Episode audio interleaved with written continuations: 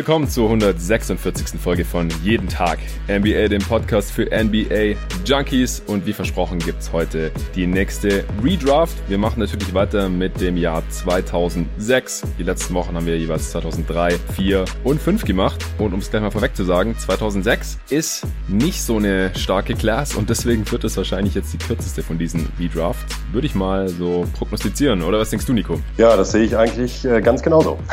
Sehr schön. Ja, Nicolas Gorn Gorni natürlich wieder am Start, wie auch bei den letzten drei Redrafts. Äh, mit dir hatte ich ja auch die Preview zu den San Antonio Spurs aufgenommen und ich habe mir jetzt mal die Hörerzahlen äh, reingezogen und die Spurs, ja, äh, ziehen jetzt nicht so das Interesse auf sich, wie das Team wahrscheinlich auch generell nicht so, aber wenn euch die Pots mit Nico gefallen, die Redrafts und jetzt die Preview, Review zu den San Antonio Spurs noch nicht angehört habt, dann äh, gebt der Folge doch auch mal noch eine Chance. Die haben wir vor drei Wochen jetzt wahrscheinlich aufgenommen. Kommt hin, ja. Ja, gut, dann äh, würde ich sagen, verlieren wir gar nicht mehr Zeit. Ich wollte noch kurz das loswerden zum, zum letzten Pod, weil äh, über den wurde so viel diskutiert wie noch über keine der Redrafts zuvor. Kontroversester Punkt war sicherlich Andrew Bynum an 20. Oder Nico, was würdest du sagen? Du hast ja dann auch noch ein bisschen äh, mitgelesen und mitdiskutiert. Äh, würdest du den Pick jetzt nochmal überdenken, so im Nachhinein?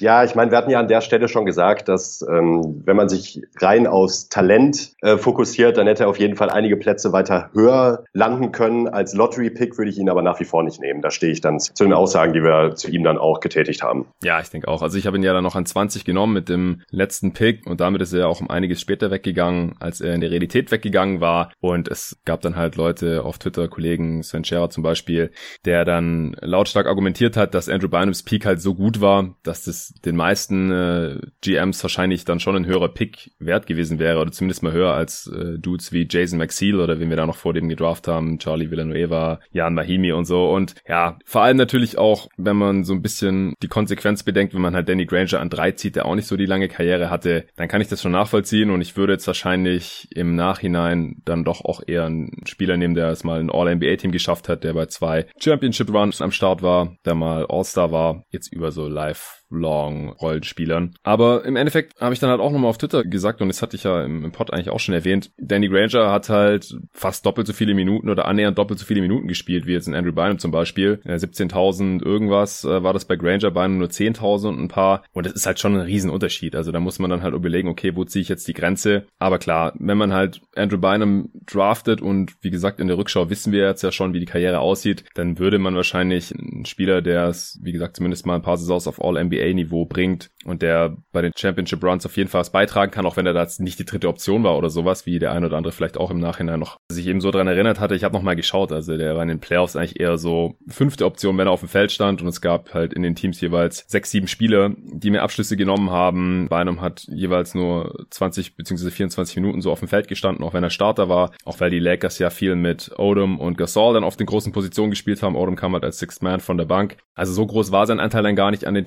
Championships im Nachhinein, wie man vielleicht denkt, weil in der Regular Season war halt schon eher dritte bis vierte Option, aber in den Playoffs konnte das dann nicht mehr in dem Volumen bringen, war teilweise auch ziemlich ineffizient bei der ersten Championship. Also ich habe mir das dann nochmal alles genauer angeschaut, beziehungsweise hatte es mir ja auch schon angeschaut vor der Aufnahme und deswegen würde ich auch dabei bleiben, bei einem jetzt nicht in der Top 10 oder so, vielleicht auch nicht in der Lottery, aber äh, 20 war vielleicht ein bisschen zu niedrig, aber es kommt im Endeffekt ja auch immer darauf an, wie man jetzt das eben alles gegeneinander abwehrt. Brauche ich jemanden, ähm, der zehn Jahre oder länger in der in der Liga ist oder bewerte ich halt einen Peak extrem hoch und, und würde jetzt halt so einen Spieler nehmen, auch wenn ich weiß, der ist dann halt schon mit 24 mehr oder weniger raus aus der Liga und dann muss man den natürlich irgendwie ersetzen. Ja, das noch zu 2005, jetzt zur Draft 2006. Nico, was würdest du da vorweg schicken? Wie würdest du die Draft so einordnen? Ja, also zum Vergessen wäre jetzt vielleicht ein bisschen hart ausgedrückt. es ist bei mir eher so, das äh, haben wir jetzt auch gemerkt, wenn man mal so ein bisschen Deep Dive macht in die Draft Class, ist es halt schon sowohl was das Top-Level-Talent angeht, als vor allen Dingen auch, und das ist mir halt extrem aufgefallen, die Tiefe ist im Grunde nicht vorhanden. Äh, da wird es nach ja. der Lottery schon schwer, da wirklich brauchbare NBA-Spieler zu finden.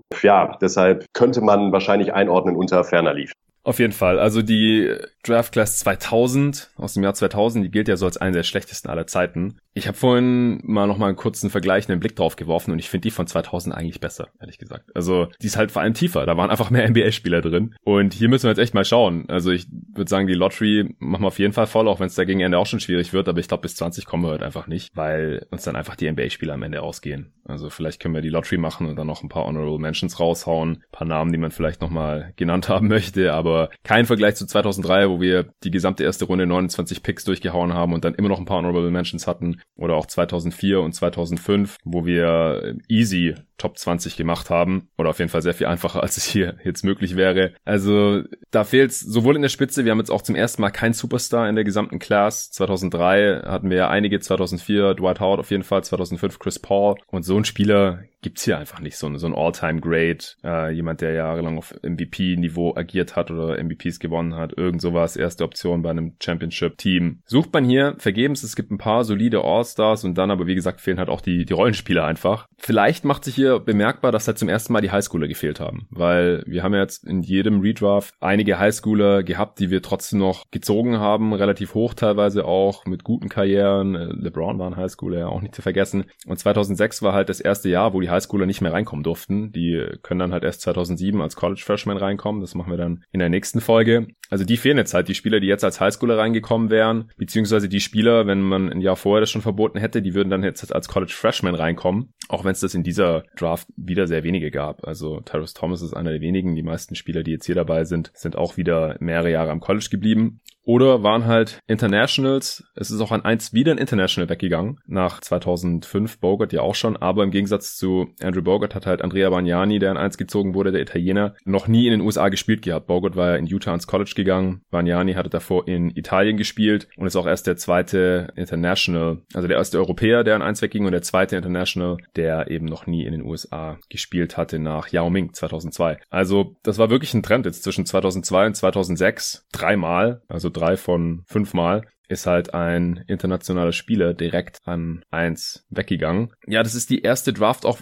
bei der ich mich jetzt erinnern kann, dass ich vorher irgendwelche Draft-Videos gestreamt habe schon. 2006 ist, glaube ich, auch YouTube an den Start gekommen oder irgendwelche anderen Streaming-Dienste. Das gab es halt vorher einfach gar nicht. Gar stand nicht zur Verfügung. Da hat man sich halt irgendwelche Scouting-Reports durchgelesen oder vielleicht mal ein Video runtergeladen, wenn es einem jetzt mega wichtig war. Oder halt in irgendwelchen Magazinen was darüber gelesen. Und ich kann mich erinnern, dass ich irgendwelche mega verpixelten Videos von Andrea Bagnani in italienischen Liga mir da reingezogen habe, weil er halt auch diese Dirk Nowitzki-Vergleiche gezogen hat, natürlich diese unsäglichen, die halt jeder weiße internationale Big gezogen hat, der irgendwie werfen konnte. Und das konnte Bargnani halt schon. Daran kann ich mich noch erinnern, aber ansonsten auch so von den Amerikanern kann mich natürlich auch ein bisschen an diesen Adam Morrison-Hype äh, erinnern, weil er halt die Nation im Scoring angeführt hat, als halt jemand, der, weiß nicht, äh, wie, wie würdest du Adam Morrison beschreiben?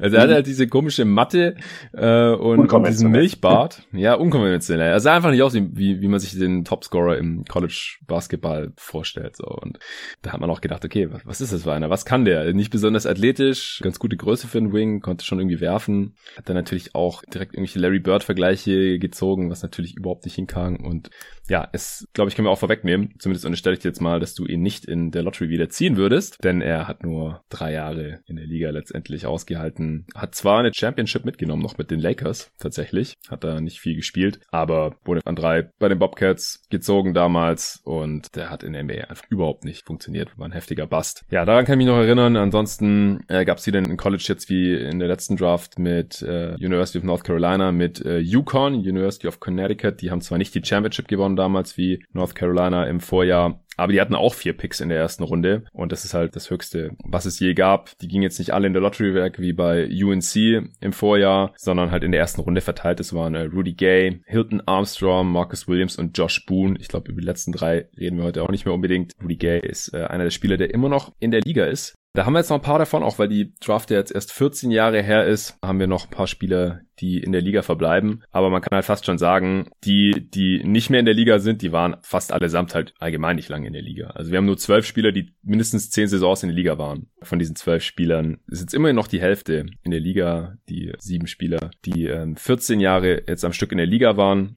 Ich denke, die Namen werden wir dann jetzt auch gleich in unserer Redraft alle nochmal hören. Deswegen werde ich das jetzt noch nicht spoilern, dass wir wenigstens hier noch ein bisschen Spannung drin haben bei einer sonst äh, eher deprimierenden Draft-Class. Hast du noch irgendwas Allgemeines? Nö.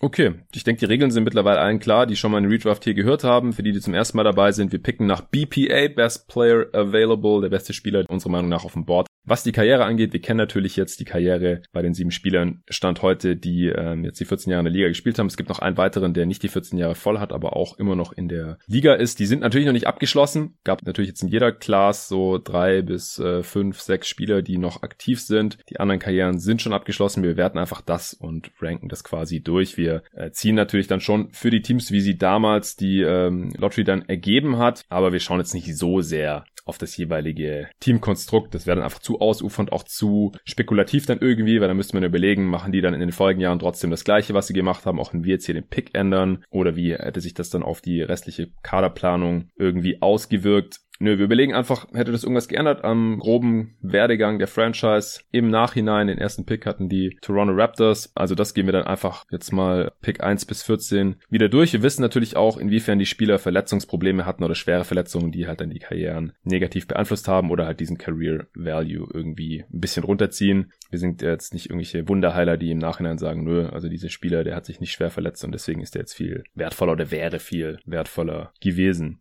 Gut, Letztes Mal durftest du als Erster ziehen, deswegen bin ich jetzt wieder dran, oder? Jo, so sieht's aus. So sieht's aus. Ja, es ist nicht super schwer. Ich habe ein bisschen überlegt, wen ich jetzt nehme. Es sind auch zwei Spieler, die bei mir da in Frage kommen, die völlig unterschiedliche Spielertypen sind, völlig unterschiedliche Positionen spielen. Aber der eine, der hat jetzt in den 14 Jahren doch ein bisschen mehr Career Value geliefert, weil er einfach direkt losgelegt hat eigentlich. Wurde damals auch höher gedraftet als der andere und der andere hat bisschen Startschwierigkeiten gehabt, war ein bisschen so ein Late Bloomer. Erst beim dritten Team hat es dann so wirklich funktioniert. Jetzt über die letzten Jahre würde ich mich eher für den anderen Spieler entscheiden, aber über die 14 Jahre gehe ich mit Lamarcus Aldridge. Spielt jetzt mittlerweile ja bei deinen San Antonio Spurs, deswegen kennst du ihn noch ein bisschen besser als ich. Wurde damals an zwei gezogen von den Chicago Bulls offiziell, aber es war schon klar, dass sie den Pick traden gegen den vierten Pick mit den Portland Trailblazers, wo er dann eben auch die ersten Jahre seiner Karriere gespielt hat. Aldridge ja, ist ein Big. Mittlerweile wird auch offiziell als Center geführt. Am Anfang eher als Vierer. Hat er noch viel neben anderen Bigs gespielt, als in der Liga allgemein auch noch größer gespielt wurde. Hat es siebenmal ins All-Star-Team geschafft, fünfmal ins All-NBA-Team. Also kann schon durchgehen als ein richtiger NBA-Star, aber er ist halt kein Superstar. War nie bei einem Contender die erste Option, sondern ist so eine solide zweite Option, meiner Meinung nach solide zweite Scoring-Option oder halt erste Scoring-Option bei einem Team, das halt in, der, in den Playoffs vielleicht so nur bis in die erste oder zweite Runde kommt. An beiden Enden des Feldes solide, jetzt nicht super elitär. In der Offense hat ihm dafür, würde ich jetzt einfach behaupten, über die Karriere der Dreier gefehlt. Also durchaus guter Shooter aus der Midrange. Hat auch mehrmals die Liga in den versuchten Zweiern angeführt, habe ich vorhin gesehen. 2012, 13, 14 und 15 jemals die meisten Zweier genommen der gesamten Liga.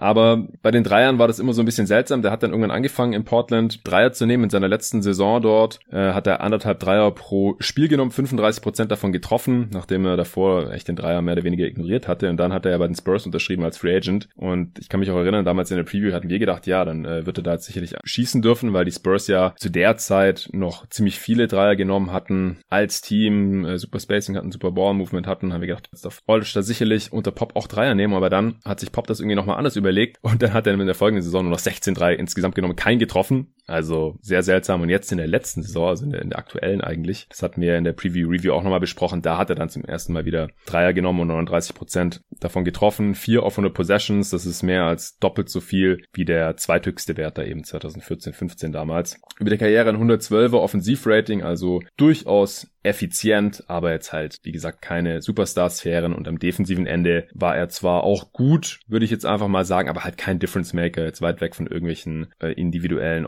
All-Defense-Lorbeeren oder sowas. Am College war übrigens Defensive Player of the Year geworden, habe ich vorher nochmal gesehen, äh, seiner Conference. Das hat er nicht so ganz auf die NBA übertragen, aber in den besten Jahren auf jeden Fall ein Plus. Jetzt dieses Jahr hat er da aus äh, ja, Altersgründen Age 34 Season dann zum ersten Mal auch wirklich abgebaut, legt 20 und 8 auf über die Karriere. Ja, ich finde, Aldridge ist ein solider Spieler, aber wie gesagt, das äh, sagt wahrscheinlich auch schon einiges, zumindest über die Spitze in dieser Draft aus, dass er jetzt hier an 1 weggeht. Hättest du ihn auch an 1 genommen? Ich habe ihn auch an 1. Wenn man an Aldridge denkt, äh, kommt einem zunächst irgendwie immer so in den Sinn, dass gerade am Anfang seiner Karriere war er dann doch eher als Softie verschrien, würde ich sagen, weil er eher einen mhm. filigraneren Spielstil hatte, hat halt gerne den Jumper genommen, den Turnaround aus, primär aus der Midrange agiert und das ist ihm halt gerade dann auch in den Spurs-Jahren, die jetzt ja auch schon mittlerweile zahlreich sind, wo ich ihn dann auch deutlich intensiver beobachtet habe, äh, kann man ihm das auf keinen Fall attestieren, meiner Meinung nach. Also er hat auch mhm. unterm Korb sowohl defensiv als auch offensiv äh, durchaus Leistung gebracht und hat jetzt auch nicht, auf, nicht vor Kontakt zurückgeschreckt. Das war vielleicht am Anfang in Portland noch ein bisschen intensiver der Fall. Ansonsten muss man eigentlich gar nicht mehr so viel zu ihm sagen. Du hast es eigentlich alles schon auf den Punkt gebracht. War streckenweise auf jeden Fall ein besserer Defender als sein Ruf auf jeden Fall. Mhm. Offensiv auch durchaus für äh, richtige Scoring-Outbursts zu gebrauchen.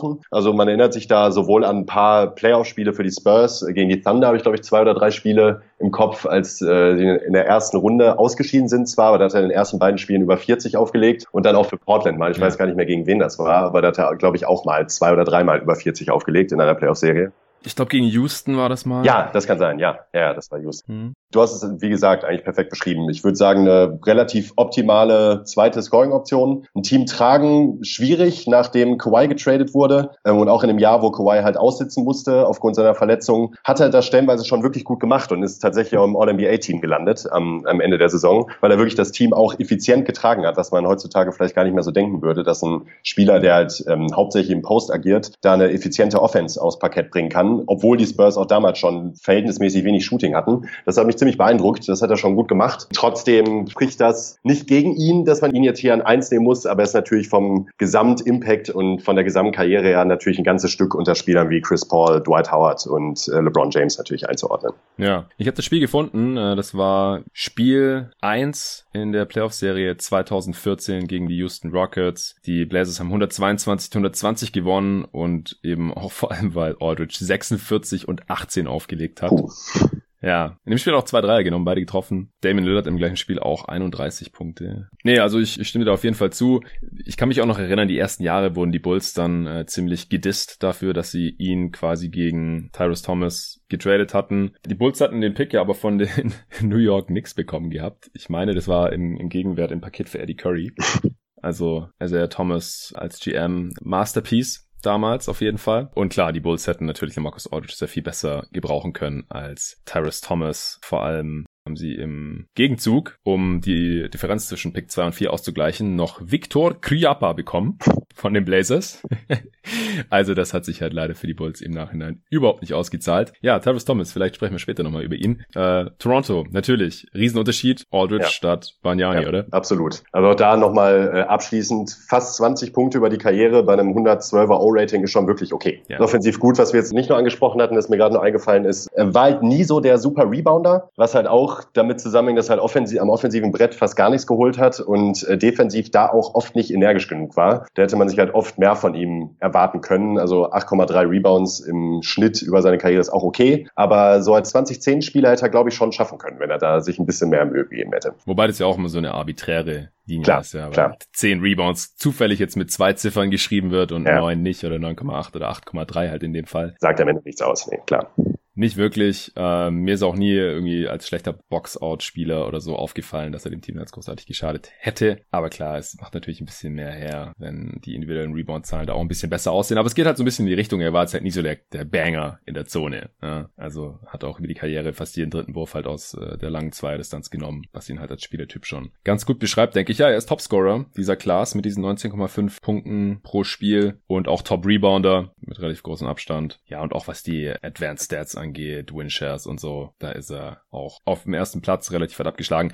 Auch Minuten, ja, fast dreieinhalbtausend Minuten Abstand vor dem Spieler mit den zweitmeisten Minuten, Rudy Gay. Und die beiden sind auch die einzigen, die die 30.000 Minuten überhaupt geknackt haben. Also, wie gesagt, über ein Career Value, da war ich mir am Ende dann doch relativ sicher, ja. dass äh, der Weg nur über Lamarcus Aldridge geht. Er ist auch der einzige Spieler, der schon die 1000 Spiele geknackt hat. 1003 sind es mittlerweile. Alle anderen Spieler sind noch drunter. Von daher Aldridge an eins zu den Toronto Raptors, die wie gesagt sicherlich viel mehr von ihm gehabt hätten, äh, vergleichbar vielleicht mit den Portland Trailblazers, wo er die ersten, was waren das, acht Jahre oder so gespielt hat. Ich glaube neun waren es. Neun, ja. Ja, quasi bis zur Age 29 Season und dann jetzt die Late Prime, Post Prime, die letzten fünf Jahre bei den San Antonio Spurs. Und ja, wenn die Raptors ihn neun Jahre gehabt hätten, statt äh, Andrea Bagnani oder halt auch nur, was ich, den Rookie-Contract oder wie auch immer, dann äh, hätte er auch ein cooles Duo mit Chris Bosh abgegeben, by the way, den sie ja schon im Team hatten. Also die Raptors haben ja auch wirklich versucht, hier Draft für Draft quasi so einen, so einen zweiten Big neben Bosch zu installieren. Erst Villanueva, über den wir in der letzten Folge, in der letzten V-Draft ja noch ausführlich gesprochen haben. Und jetzt ein Jahr später nur dann schon wieder Bagnani. Und da war, wäre Aldridge natürlich die mit Abstand beste Option gewesen. Gut, an zwei jetzt. Wen nimmst du zu den Bulls? Ich nehme Kyle Lowry an Nummer zwei.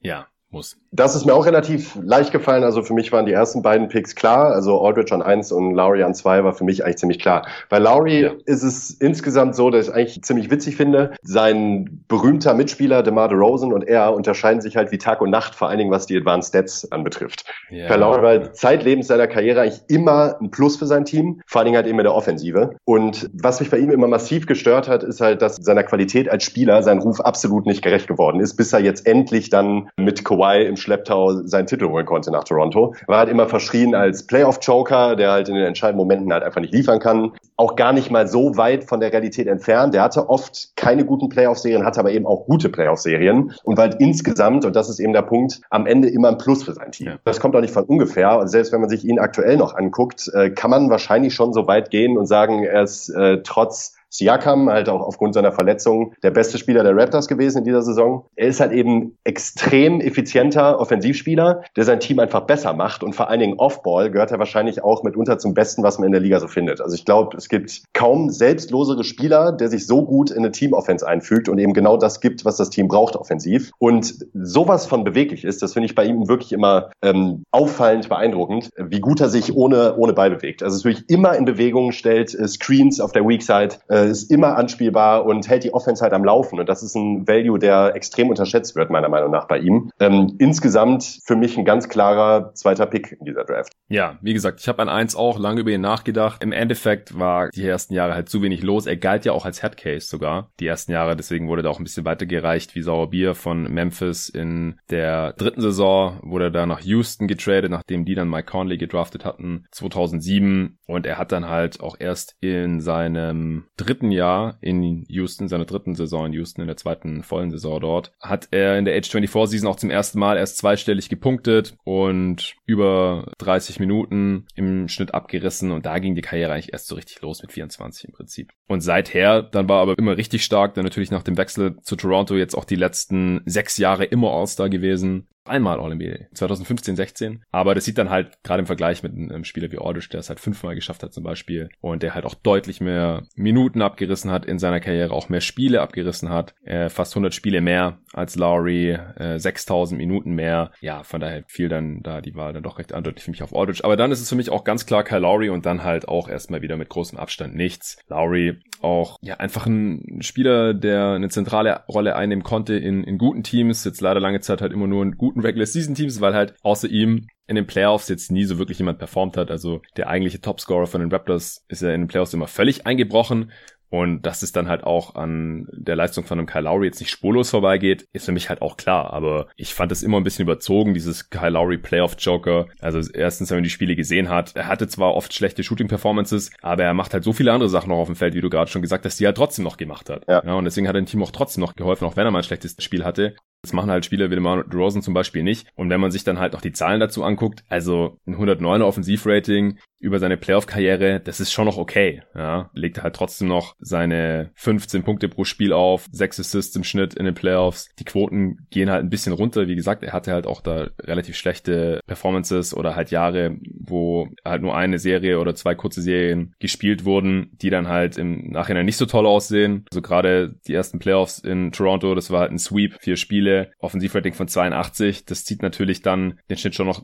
deutlich runter, aber gerade jetzt die letzten drei Jahre, ja, wenn man das sich nochmal anschaut. 114er Offensivrating 2016, 17, 123er Offensivrating 2017, 18, da war jeweils dann gegen die Cavs Schluss und jetzt letztes Jahr im Championship Run natürlich 116er äh, Offensivrating über die 24 Playoff-Spiele, die er abgerissen hat. Und ja, er war nach Kawhi Leonard auch äh, ziemlich deutlich so der, der zweitbeste Spieler. Hat auch in den Finals ja dann richtig gute Spiele gehabt. Und er geht so vom, vom Spielstil und auch so vom, vom Körperbau und wie er seinen Körper einsetzt und alles, geht er für mich auch so ein bisschen Richtung Chris Paul. Ja. ja also jetzt nie so ganz auf dem Superstar-Niveau, All-Time-Great-Niveau von Chris Paul, aber es geht halt schon so in die Richtung. Er ist so ein bisschen Chris Paul light, ist auch nur six feet groß, fast 200 Pfund schwer, aber ist eine richtige Kante, so eine kleine Kanonenkugel. Ist nicht so super Athletisch war auch nie, war jetzt nie ein Highflyer oder sowas, aber er weiß halt seinen Körper einfach extrem gut einzusetzen und dann aber halt auch Körperkontakt gut zu verkaufen. Also er gilt ja auch so als einer der größten Flopper der Liga und zieht halt auch extrem viele Offensivfalls, ist aber auch ein, Verteidiger, der, der körperlich gut verteidigen kann. Also der fliegt jetzt nicht nur durch die Gegend und lässt sich rumschubsen. Also ich bin, bin auch ein großer Kyle Lowry-Fan, wäre auch witzig gewesen, hier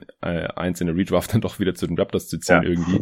Aber wie gesagt, halt über die Karriere war halt ein bisschen Late Bloomer und jetzt halt nur die letzten sechs Jahre All-Star, auch wenn es natürlich nie der Weisheit letzter Schluss ist, das ist auch klar, aber es ähm, fasst halt so den Karriereverlauf von Kyle Lowry, glaube ich, ganz gut zusammen. Ja, es ist halt einfach keine erste Option und den Maßstab sollte mhm. man ihm aber auch einfach nicht anlegen. Gleichzeitig hilft er halt äh, zusammenfassend, in seinem, wenn man sich seine Karriere anguckt, hilft er jedem Team zu gewinnen und ich glaube auch, dass jedes Team, das einen vernünftigen Star hat an erster Option, äh, mit einem Kyle Lowry dann bei den nächsten ein oder zwei Spielern, die man nimmt, äh, sehr gut bedient ist. Ja, und er passt halt auch in jedes ja. Team. Ja, also er kann ja erster primärer Playmaker sein sozusagen. Jetzt letzte Saison ist mit Fred Van Vliet noch ein zweiter kleiner Ballhandling Guard neben ihm gestartet. Dann äh, spielt er halt die zwei ja, in vielen Plays oder verteidigt auf die Shooting Guards, wie auch immer. Also ich bin der Meinung, Kyle Lowry ist halt ein Spieler, den kannst du in quasi jedes Team reinstecken und der kann da trotzdem noch spielen und, und dem Team helfen zu gewinnen. Sehr wertvoll. Ja, was die Class angeht, hat er die viertmeisten Minuten, macht die viertmeisten Punkte pro Spiel mit knapp 15, 6 Assists im Schnitt, reboundet auch ganz ordentlich für einen Guard, auch wenn es jetzt nicht so viel Mehrwert liefert und hat auch die viertmeisten Spiele abgerissen bisher mit 908. Und ich denke auch, dass wir Kalori noch auf einem guten Niveau sehen werden die kommenden Jahre. Aldridge wahrscheinlich auch, auch wenn der natürlich der Defense dann im Alter jetzt schon langsam mehr wehtut, als es ein Kalori jemals kann, allein schon positionell. Ja, an drei bin ich wieder dran. Ja, und jetzt wird schon langsam ein bisschen interessanter. Ich habe mich letztendlich dann aber für Paul Millsap entschieden an dieser Stelle. War damals äh, ein Second Round Pick an 47 ging der erst weg, galt am College einfach als krasses Rebound-Monster als richtiger Wühler unterm Brett. Wurde damals von Utah gedraftet, die auf seiner Position ja auch schon Carlos Boozer hatten. Die haben sich dann aber ja in äh, der Free Agency 2010 auch dazu entschieden, unter anderem, weil sie Millsap dann halt schon hatten, den äh, zu den Chicago Bulls abwandern zu lassen. Seine Karriere ging auch eher langsam los. Die ersten zwei Jahre dann halt er als Backup nicht so viel gespielt. Hat zwar jeweils 82 Spiele gemacht, aber nur so 20 Minuten im Schnitt. Statistisch jetzt auch nichts Auffälliges. Und dann ab 2008, 2009 ging es dann aber los. Ich meine, da war Boozer auch eine Zeit lang verletzt Platz. Äh, hat er dann schon die Hälfte seiner Spiele gestartet und ja, war jetzt auch kein richtiger Star über die Karriere, würde ich sagen, war aber trotzdem viermal All-Star. 2015-16 hat er es ins All-Defensive-Team geschafft. Hat es auch in dieser Klasse schon ins All-Rookie-Team geschafft, sehe ich gerade. Mit knapp sieben Punkten pro Spiel im Schnitt und 18 Minuten pro Spiel, was auch relativ viel über die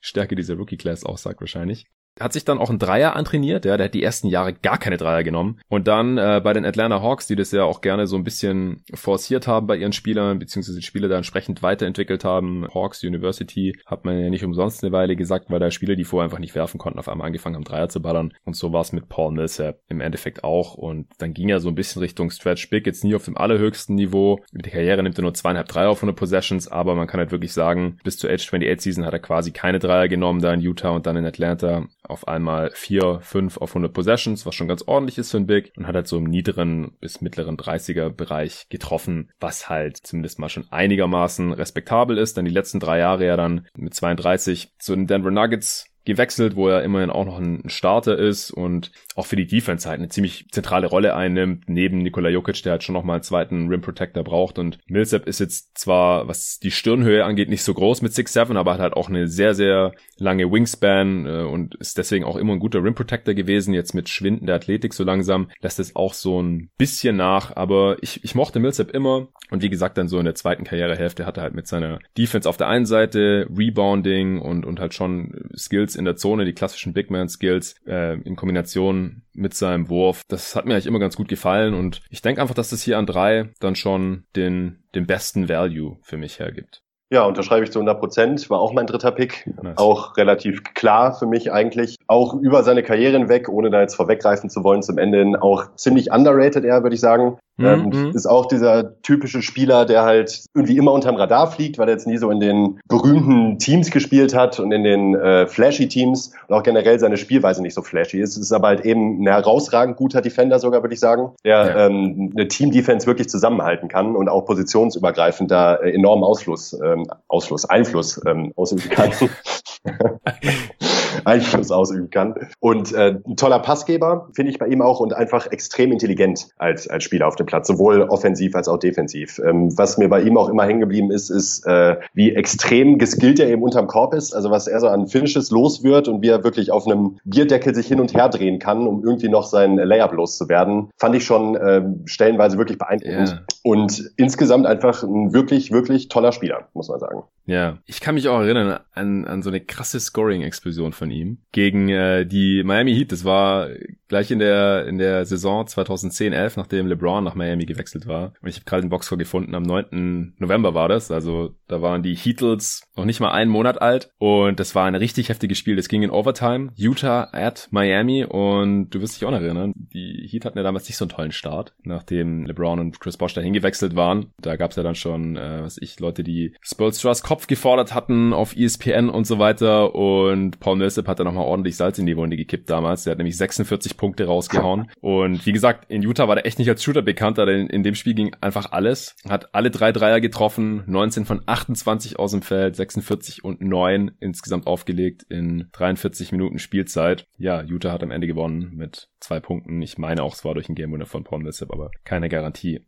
was das angeht, ist ja jetzt auch schon bald neun Jahre her und ich habe das Spiel seither nicht nochmal angeschaut. Aber das ist, hat sich bei mir auch noch irgendwie eingebrannt, weil wie gesagt, Paul Messe war vor allem in Utah jetzt nie so als äh, Scorer oder Shooter bekannt, aber in dem Spiel hat er dann einfach die Heatles, die frisch zusammengestellten Heatles damals total verbrannt. Millsap auch die drittmeisten Minuten in dieser Class abgerissen und die zweitmeisten Spiele, ja, hat knapp 1000 Spiele jetzt schon hinter Aldridge abgerissen. 14 und 7 über die Karriere auch aufgelegt. Durchaus respektabel. Millsap. An 3, an 4 Ach so, an drei zu den Charlotte Bobcats. Äh, klar, sie hatten da Adam Morrison gezogen, wie gesagt. Aus dem wurde leider nichts. Der hat nur 161 Spiele in der Liga gemacht, 3000 Minuten abgerissen, äh, 7,5 Punkte pro Spiel, immerhin. Ja, Paul Millsap. Stattdessen hätte natürlich einen, einen, großen Unterschied ausgemacht für diese Franchise. Dann von mir aus als zweiter Big daneben Emeka Okafor. Das wäre auf jeden Fall defensiv schon mal richtig beeindruckend gewesen und hätte dann auch, selbst wenn er dann irgendwann in der Free Agency weggegangen wäre, natürlich auch einen guten Value gehabt über die ersten Jahre für die Charlotte Bobcats. Ja, Morrison hat als Rookie noch 78 Spiele gemacht und da 12 Punkte aufgelegt, sehe ich gerade. Und dann hat er eine Knieverletzung gehabt, hat deswegen in der zweiten Saison gar nicht gespielt. Und dann in der dritten hat er noch 44 Spiele für Charlotte gemacht,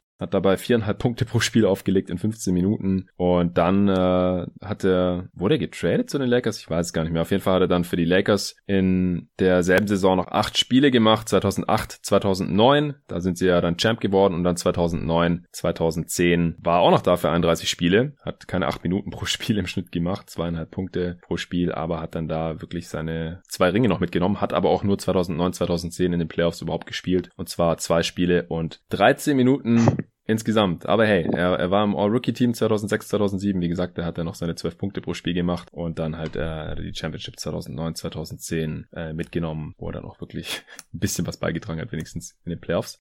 Gut. Eine ganz kurze abschließende Sache noch zu Millsap. Äh, Millsap ja. ist bei mir auch, glaube ich, in meinen All-Time Top 5 Spielern, die ich wahnsinnig gerne mal in San Antonio gesehen hätte. So vom Skillset und IQ her war das immer ein Spieler, wo ich mir dachte, der passt so perfekt, würde der in dieses Team passen. Mhm. Ist leider nie gekommen, aber wollte ich einfach nur noch äh, erwähnt haben als Anekdote. Ja, kann ich sehr gut nachvollziehen. Mein vierter Pick ist ein sehr polarisierender Spieler.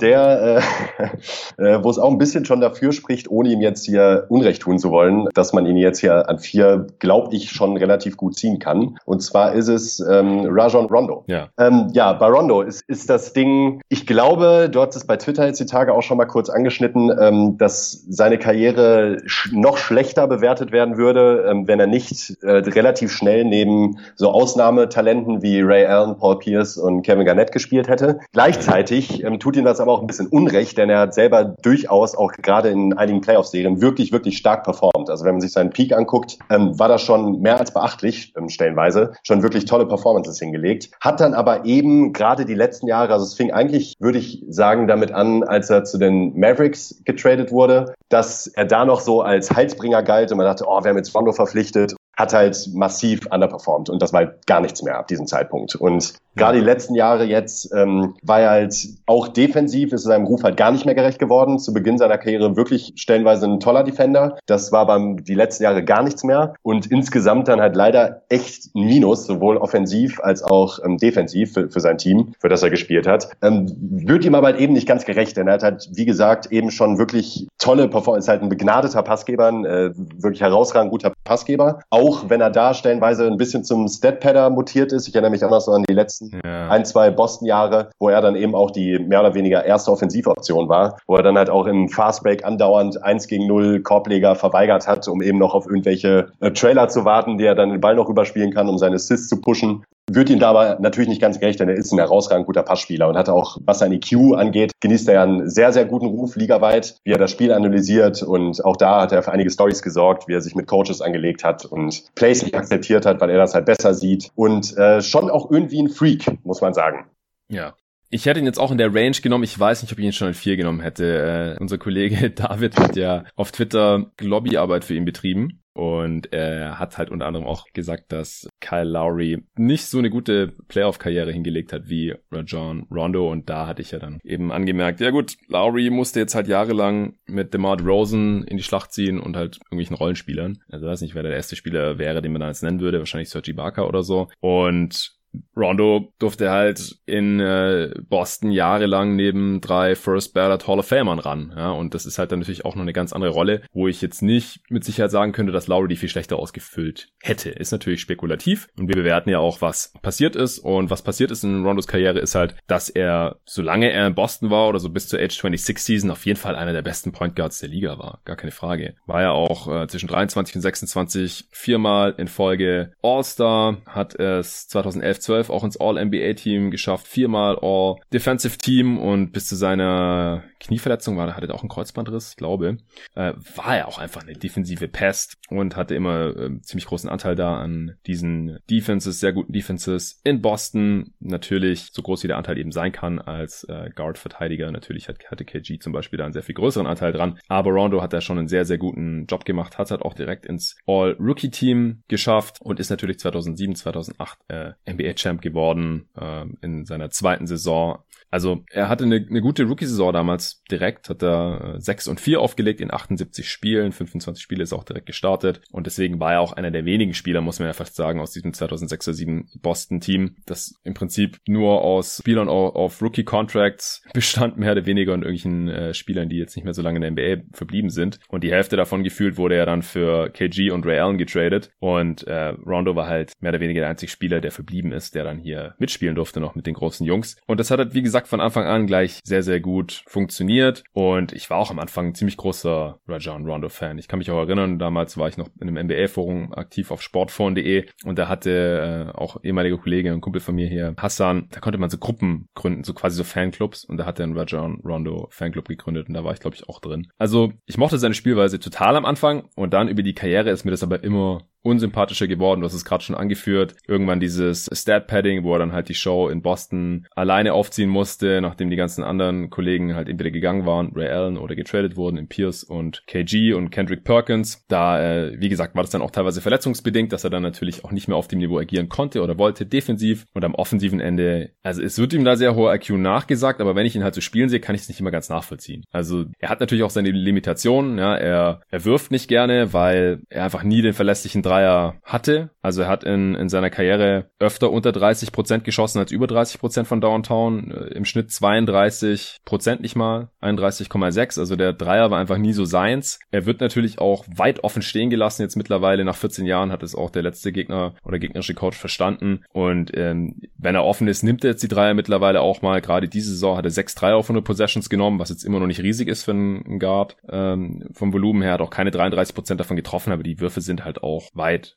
offen. Er ähm, ja ist einfach ein problematischer Spieler mittlerweile und da auch einfach äh, ziemlich überbewertet. Also ich denke mal zum einen doch von vielen Fans, jetzt bei Lakers-Fans wahrscheinlich, die ihn viel spielen sehen, eher nicht mehr, aber teilweise halt auch von den Coaches, die ihm immer noch eine zu große Rolle geben. Jetzt war es zum Glück bei den Lakers diese Saison nicht so groß. Er ist nicht Starter geworden, wie es vor der Saison noch teilweise aussah. Das hatte ich auch alles im Detail in der Preview-Review zu den Lakers besprochen mit ähm, Julius Schubert zusammen, wer sich das nochmal reinziehen möchte, was problematisch ist bei bei Rondo und ähm, in welchen Rollen er halt heutzutage auch noch funktioniert und auch letzte Saison äh, funktioniert, beziehungsweise halt auch nicht funktioniert hat. Aber ja, er war halt immer limitiert im Scoring, weil er nie so den Wurf hatte und aber halt auch am Brett nicht so gut finishen konnte, beziehungsweise das wurde dann halt auch mit voranschreitendem Alter immer schlimmer. Er ist immer weniger zum Korb gegangen, beziehungsweise hatte dann auch Angst, da gefault zu werden, weil sein Freiwurf halt auch nie der Beste war. Also da schießt Karriere auch 60 Prozent, also so Shaquille O'Neal Niveau. Und äh, hatte da halt auch Jahre, wo er unter 40 Prozent geschossen hat. 2014, 15, ja, 39,7 Prozent. Also der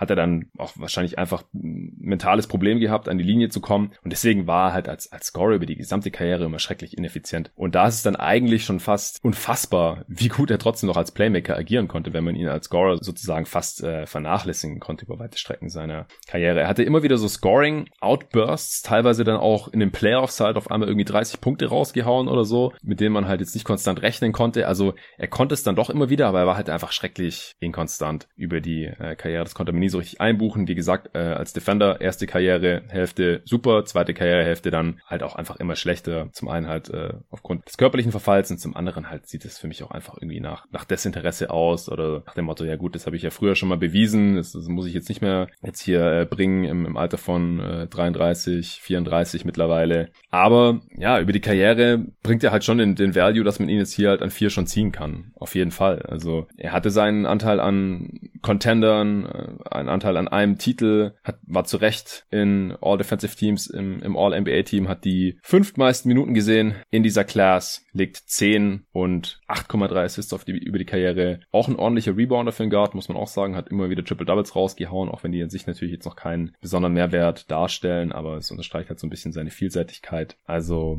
ja, Rondo an 4 kann man auf jeden Fall machen und ich hoffe, dass David damit jetzt auch zufrieden ist. Ja, das hoffe ich auch. Was mir bei ihm noch immer so hängen geblieben ist, ist einmal dieser Running Gag mit äh, National TV Rondo. Das halt immer, wenn das ja, ja, am größten ja. war, hat er äh, auch immer seine Sahneleistung gezeigt, was wahrscheinlich auch dazu führt, dass halt viele seine steile Formkurve, die steil nach unten gegangen ist, nicht mehr so auf dem Schirm hatten, weil er, mhm. der spielt auch super ist, weil wenn ich den spielen sehe, äh, liefert er. Und mhm. äh, ja, das hat er wohl irgendwie genossen, das Rampenlicht, und da dann auch eben allen zeigen wollen, wie gut er eigentlich ist. Die zweite Sache, ich habe ihn äh, live gesehen beim ersten Spiel, als äh, LeBron wieder zurück nach Cleveland gegangen ist. Äh, das war das erste Auswärtsspiel in Boston und da war ich in Boston, mhm. saß in der zweiten Reihe, hatte ich das Glück und uh. mir ist hängen geblieben, dass Rondo so unfassbar riesige Hände hat. Ich glaube, ich habe nie wieder ja. so Kawhi, äh, sieht man auch so ein paar Bilder, aber den habe ich halt nie live gesehen. Bei Rondo, also das habe ich in meinem Leben nie wieder gesehen in dieser Form, weil so groß ist er jetzt ja auch nicht, aber das sind wirklich Teller, die er, die er da hat. Und auch, äh, um da nochmal dran anzuschließen, was du kurz angeschnitten hattest, mit, dass seine offensive Spielintelligenz vielleicht doch nicht so groß ist, habe ich mir in diesem Spiel auch gedacht. Das war ein richtiger Nailbiter und ähm, die Celtics hatten ganz am Ende noch den Ball, hätten die Chance gehabt, den Game Winner theoretisch ähm, potenziell zu verwandeln. Und Rondo hat ganz lange rumgedribbelt, gar nichts gemacht, nur um dann nach Ablauf der Shotclock, also Sirene schon ertönt, hatte dann irgendwie einen ganz komischen Fadeaway genommen. Das ist mir hängen geblieben. Mhm. Das war, äh, David hat das bestimmt noch im Kopf. Ich weiß nicht mehr genau, wie das gelaufen ja. ist, aber das war so, wo ich mir dachte, äh, das war jetzt der letzte Angriff. Ja. Also hatten noch knapp 20 Sekunden auf der Uhr und äh, das war nicht so Date. Ich glaube, ich erinnere mich sogar an dieses Spiel. Kommt mir bekannt vor, auf jeden Fall, diese Szene, jetzt wo du es sagst. Ja. ja, er war,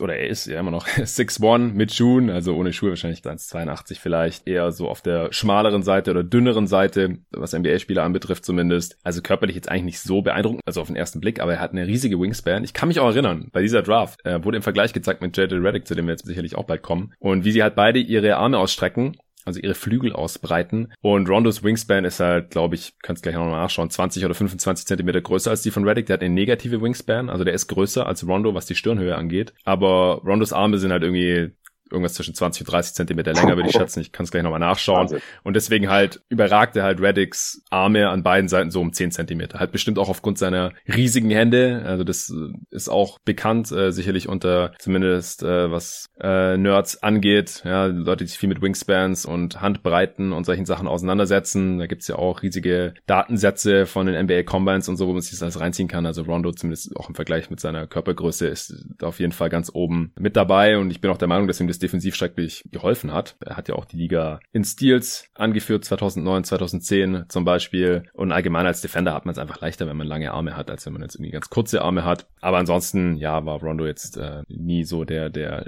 kräftigste oder stärkste oder auch größte oder auch athletischste Spieler. Also er hatte zwar in seiner Karriere auch ein paar beeindruckende Finishes, ein paar, paar Dunks, mit denen man es nicht so gerechnet hat, gerade als er noch jünger war. Aber wie gesagt, so als Finisher am Brett über die Karriere äh, eher, eher unterdurchschnittlich. Also wenn man, vor allem wenn man sich halt so die Kombination aus äh, Volumen und Quote dann anschaut. Ähm, ja, was, was mir vorhin noch eingefallen ist, das hattest du, glaube ich, ganz kurz erwähnt, als der Trade zu den Mavs kam, da wurde er dann endlich von den Celtics weggetradet zu den Dallas Mavericks und die hatten die beste Offense zu dem Zeitpunkt der Liga. Und dann mit Rondo im Team hat es überhaupt nicht gepasst. Er hat anscheinend überhaupt nicht das gemacht, was Carlisle sich vorgestellt hat und Carlisle ist da offensichtlich auch ein bisschen dick, dickköpfiger unterwegs, was seine Vorstellungen angeht, ähm, auf dem Feld, was Plays angeht und dann mit Rondo zusammen war das ein ganz übler Mix, das dann dazu geführt hat, dass die Mavs Rondo dann gar nicht mehr eingesetzt haben in Playoffs, wenn ich richtig entsinne. Einfach weil er die Team Offense da anscheinend total torpediert hat. Und da muss man sich dann halt schon fragen, okay, ähm, was steht jetzt hier für, für einen Spieler wie Rondo wirklich im Vordergrund? Ist es sein eigenes Ego und dass er machen will, worauf er Bock hat oder wie er sich das vorstellt? Oder steht der Teamerfolg im Vordergrund und er vertraut einfach mal drauf, dass die beste Offense der Liga, dass sich der Coach da schon was bei ihr gedacht hat? Gut, wenn du jetzt nichts mehr hast zu Rondo, dann bin ich wieder dran. An fünf. Leg los. Ja, jetzt wird's äh, dann langsam richtig spannend. Also wir haben ja jetzt noch Spieler, die statistisch hervorstechen. Wir haben Spieler, die äh, extrem talentiert waren, aber eine kurze Karriere hatten. Und wir haben ganz gute Rollenspieler. Und ja, das ist jetzt wirklich nicht, nicht ganz einfach. Ach so, an vier übrigens. Rondo ging natürlich nach Portland, ja. beziehungsweise die haben ja den äh, Pick mit den Bulls getradet, aber äh, der vierte Pick hat eigentlich den Blazers gehört. In der Realität ging hier Tyrus Thomas weg, der dann ja wie gesagt zu den Bulls getradet wurde. Ja, natürlich äh, ist es ein Downgrade, wenn man hier Rondo bekommt, den wir hier jetzt an vier sehen in dieser Class, äh, anstatt den Spieler, den wir in eins gesehen hätten, so Marcus Aldridge. Fällt dir noch irgendwas dazu ein, was Rondo jetzt hier in, in Portland gebracht hätte, bevor ich dann meinen fünften Pick gleich raushaue? Ja, im damaligen Teamkonstrukt äh äh, hätte jetzt wahrscheinlich, also war Portland wohl besser mit Aldridge beraten, würde ich auf jeden Fall sagen. Gar nicht auch unabhängig davon, dass er eben über die Karriere hinweg der bessere Spieler ist. Weiß ich nicht, ob Rondo in dem Team so viel Sinn gemacht hätte. Hm. Ja, ich denke auch, dass er als Playmaker neben drei Hall of Famern, drei Hall of Fame Scorer auch einfach sehr viel besser funktioniert hat, als es jetzt in so einem relativ jungen und ungeordneten Blazers Team noch gemacht hätte. Ja. Gut, an fünf jetzt. Atlanta Hawks. Das Ding ist positionell, passt es jetzt nicht so gut, weil die Hawks einfach schon ziemlich viele Wings hatten zu diesem Zeitpunkt. Hatten ja Joe Johnson schon und sie hatten äh, Marvin Williams gedraftet, über den wir letztes Mal gesprochen haben, Josh Smith, über den wir vorletztes Mal gesprochen haben. Aber die nächsten vier Spieler auf meinem Board sind halt alle Wings. Von daher nehme ich jetzt trotzdem den, den ich einfach am höchsten auf dem Board hatte und das ist Rudy Gay auch kein unumstrittener Spieler, sage ich jetzt mal, aber ich glaube einfach, dass er hier jetzt noch den größten Career Value liefert. Wer ihn jetzt die letzten Jahre zocken sehen hat, du hast das natürlich auch intensiver getan, die letzten drei Jahre bei den San Antonio Spurs. Der hat ihn wahrscheinlich eher so als Rollenspieler, Wing, der mittlerweile am ehesten auf der 4 zu Hause ist mit schwindender Athletik. Er hat ja auch mal einen Achillessehnenriss, oder? Ja, vor ein paar Jahren. Genau, und äh, das äh, ist natürlich dann im Hinblick auf die Athletik immer ein ziemlicher Gamechanger. Aber er war früher unglaublich athletisch, gute Länge auch, hatte ja genug Shooting Skills, um, um da auch respektiert werden zu müssen. Über die Karriere mit der knapp 5 Dreier auf 100 Possessions und trifft 35 Prozent davon. Äh, und er ja hat jetzt im Schnitt über die Karriere auch eine höchsten Punkteschnitte in dieser Class, macht 17 Punkte pro Spiel über die Karriere, knapp 6 Rebounds und ähm, hatte halt auch Saisons, wo er über 20 Punkte pro Spiel aufgelegt hat. In seiner zweiten Saison Memphis schon 20,1 Punkte im Schnitt gemacht. Also ja, war ein, war ein High-Volume-Scorer, aber er war halt nie so richtig effizient. Also galt halt schon so ein bisschen auch als Chucker über die Karriere jetzt ein 105er Offensivrating defensiv hat er jetzt auch nie das Maximum rausgeholt aus seinen körperlichen Anlagen, auch wenn er teilweise äh, Teil von, von ganz guten Defenses war. Und er hat es halt auch nie so wirklich in richtig guten Teams gebracht, beziehungsweise erinnere ich mich auch in Memphis, war er mal verletzt und da hat das Team dann auch ohne ihn besser performt als mit ihm und das kam halt auch nicht so ganz von ungefähr. Über die Karriere, wenn man sich die On-Off-Werte anschaut, wie gesagt, sind auch nicht der weiße letzter Schluss, aber da ist halt auch nur ganz knapp im positiven Bereich, was man jetzt halt, wenn man sich sein, sein Punkteschnitt anschaut, vielleicht auch nicht unbedingt erwarten würde. Aber ich denke halt, ähm, für ein Team, das halt so um die Playoffs kämpft, so als, äh, als erste Option, jetzt nicht völlig unbrauchbar und dann in besseren Teams vielleicht eher dann, dann von der Bank oder so als dritte Option wäre da ganz brauchbar geworden, aber das konnte er jetzt halt in seiner Karriere nie so wirklich zeigen, beziehungsweise jetzt halt erst ganz am Ende in seiner Karriere bei den Spurs, wo er dann wirklich ähm, ja eine noch kleinere Rolle einfach aus, aus Altersgründen oder wegen des körperlichen Verfalls dann so langsam einnehmen musste. Aber wie gesagt, unterm Strich hat er halt die äh, drittmeisten Punkte pro Spiel gemacht in dieser Class 17,1 nur hinter Aldridge noch einen anderen Spieler, der nicht so lange gespielt hat, nicht mal halb so lange gespielt hat und deswegen nehme ich jetzt hier doch lieber Rudy Gay an fünf zu den Hawks, hat auch die zweitmeisten Minuten abgerissen in dieser Class. Was hältst du davon? Ja, kann ich mit leben. Der ist bei mir jetzt einen Platz tiefer gerutscht insgesamt, aber äh, kann ich an der Stelle absolut mit leben. Bei ihm ist so ein bisschen das Problem, dass er, du hast es ja auch schon gesagt, äh, so ein bisschen so als Chaka gegolten hat damals, ähm, was auch nicht ganz zu Unrecht war. Denn äh, ich würde bei ihm so sagen, der ist vom Skillset her eine erste Option, aber leider zu schlecht dafür. Und das ist halt, ähm, ja, genau. das ist halt meistens halt eben dann äh, in der Summe negativ. Äh, Offball fand ich ihn nie gut, äh, hat er auch weder gerne gemacht, noch hat er da irgendwie herausragende Skills gezeigt, die ihn dafür irgendwie mhm. qualifizieren würden und hat halt über seine Karriere hinweg immer wieder gerne geworfen und viel geworfen, vor allen Dingen auch gerne lange Zweier geworfen und äh, es gibt ein so ein äh, es gibt ein so ein lustiges Video von ihm, das habe ich gerade gar nicht mehr richtig auf dem Schirm. Da ähm, wird aus dem Publikum wird er da gefilmt für die Grizzlies noch, wo er den Game Winner trifft. Ja, gegen Toronto. Genau, genau. Fucking Rudy Gay, man. Fucking Rudy Gay. ja, das kann ich auch. Und ja, das trifft ihn ganz gut. Also äh, der ist auf jeden Fall ein gefährlicher Scorer gewesen, wie du schon gesagt hast, nie wirklich effizient gewesen. Auch defensiv hätte man sich da dann doch, äh, hat er eigentlich gute Anlagen gehabt, aber die viel zu selten auf dem Platz gezeigt und hat sich dann jetzt in diesem Jahr leider nicht mehr so, aber in den letzten, ähm, in der letzten Zeit bei den Spurs dann eigentlich noch ganz gut als Roleplayer eingefügt. Und ich glaube, das wäre ihm halt vor in seiner Karriere schon deutlich mehr gerecht geworden, wenn er halt eben eine kleine Rolle akzeptiert hätte, sich ein bisschen mehr auf ein paar andere Skills fokussiert hätte oder halt eben als äh, Bankscorer, ähm, kann ich mir ihn auch gut vorstellen, aber eben als erste Option am Ende nicht, einfach nicht brauchbar und als zweite Option hat halt eben leider die Skills dann am Ende nicht mitgebracht. Also eher als Sixth Man bei einem Contender als als dritte Option. Weil wie gesagt, für die dritte Option, da hätte er sein Game einfach umstellen müssen. Äh, ich sehe gerade auch nochmal, nicht mal 37 Prozent seiner Zweier waren assistiert. Und das ist ein extrem niedriger Wert. Also das ist halt der Wert von der ersten Option, der selten mal was aufgelegt bekommt von, von seinen Teammates, weil er einfach immer diese Rolle hatte, er hat den Ball und er trifft die Entscheidungen und die waren halt nicht immer die besten, wie gesagt, wenn man sich halt seine Karriere Effizienzwerte so anguckt. Also so eine Harrison Barnes Rolle bei den Warriors oder sowas, das kann ich mir vom Skillset her sehr gut vorstellen, aber halt vom Mindset her, vom Spielstil halt leider nicht so. Aber dass ich ihn jetzt hier schon an fünf nehmen muss, sagt halt leider auch wieder einiges über die Klasse dieser Class aus. Ja. Denn wie gesagt, ansonsten hätte man jetzt hier wirklich reine Rollenspieler nehmen müssen, die am offensiven Ende sehr wenig beitragen. Oder halt ein Spieler, dessen Karriere nicht halb so lang war dann nehme ich halt lieber noch als äh, GM, glaube ich, die 14 Jahre von Rudy Gay mit. Ist auch einer der sieben Spieler, die die 14 Jahre hier machen. Und ich gehe auch davon aus, dass er noch ein, zwei Jahre spielen kann. Aber ja, so ganz ist er seinem, seinen Anlagen halt leider nie gerecht geworden, der Rudy.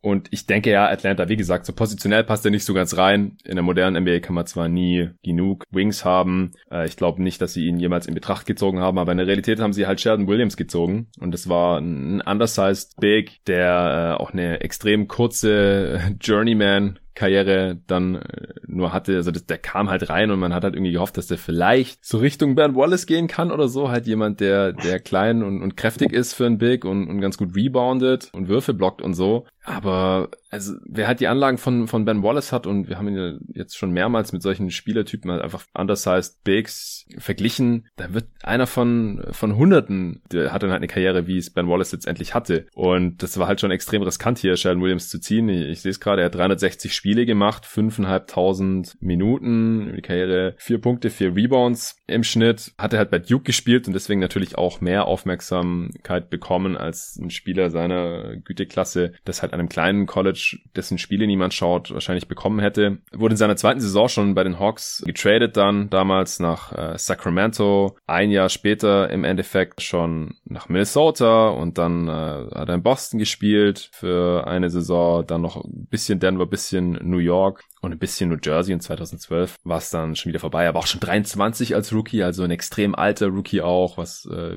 die Upside dann natürlich nochmal weiter begrenzt. Also der galt damals eigentlich schon als Reach, kann ich mich erinnern, da an fünf und war einfach ein Bust im Endeffekt. Das ist ein richtig miese Pick an der Stelle. Und da hätte Rudy Gay dann auf jeden Fall mehr Value gebracht. Ja, dann äh, darfst du jetzt wieder an sechs Minnesota Timberwolves. Die haben den Pick getradet dann, aber unabhängig davon darfst du jetzt ziehen. Ja, dann mache ich es kurz und schmerzlos und ziehe JJ Reddick. Zu Reddick muss man eigentlich gar nicht so viel sagen. Gravity ohne Ende über seine Karriere. Unfassbar effizienter Shooter. Das bringt seinen Career Value, glaube ich, auch mehr oder weniger auf den Punkt. Ist halt auch gerade ohne Ball in der Hand äh, durch sein Off-Ball-Movement, wo es ja sagen und wo eine Drills gibt, die er da immer läuft, zwingt er halt die Defensive in die Knie, denn ihm um 1000 Blöcke zu folgen, ist halt, glaube ich, wirklich extrem kräftezehrend yeah. äh, über ein ganzes Spiel. Und hat halt eben, allein dadurch, dass sein Wurf so gut ist, ähm, erzeugt er halt eben diese Gravity, egal ob er eben am Ende wirft oder nicht. Und äh, das macht ihn für mich halt sehr, sehr, sehr wertvoll als, als Rollenspieler. Funktioniert, glaube ich, auch in fast jedem Team. Neben Stars wünscht man sich halt Spieler wie JJ Reddick, natürlich nicht als zweite Option oder als dritte Option, sondern eben einfach ein Spieler, der immer Spacing garantiert und halt auch die Defense so sehr beschäftigen kann, dass der Star halt eben seine Räume kriegt.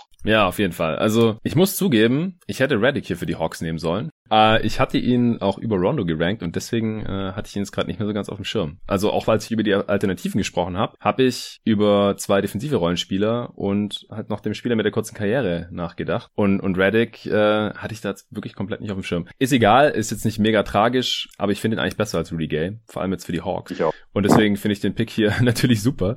Ja, Dumm, wenn man sein eigenes Bigboard nicht mehr versteht. Reddick, ja, muss hier auf jeden Fall weg. Einer der besten Shooter in der Liga Historie war auch eher ein Late Bloomer, obwohl er ein alter Rookie war, kam auch mit 22 in die Liga, auch von äh, Duke, genauso wie Sheldon Williams. Ey, eigentlich hätte es mir spätestens da einfallen sollen.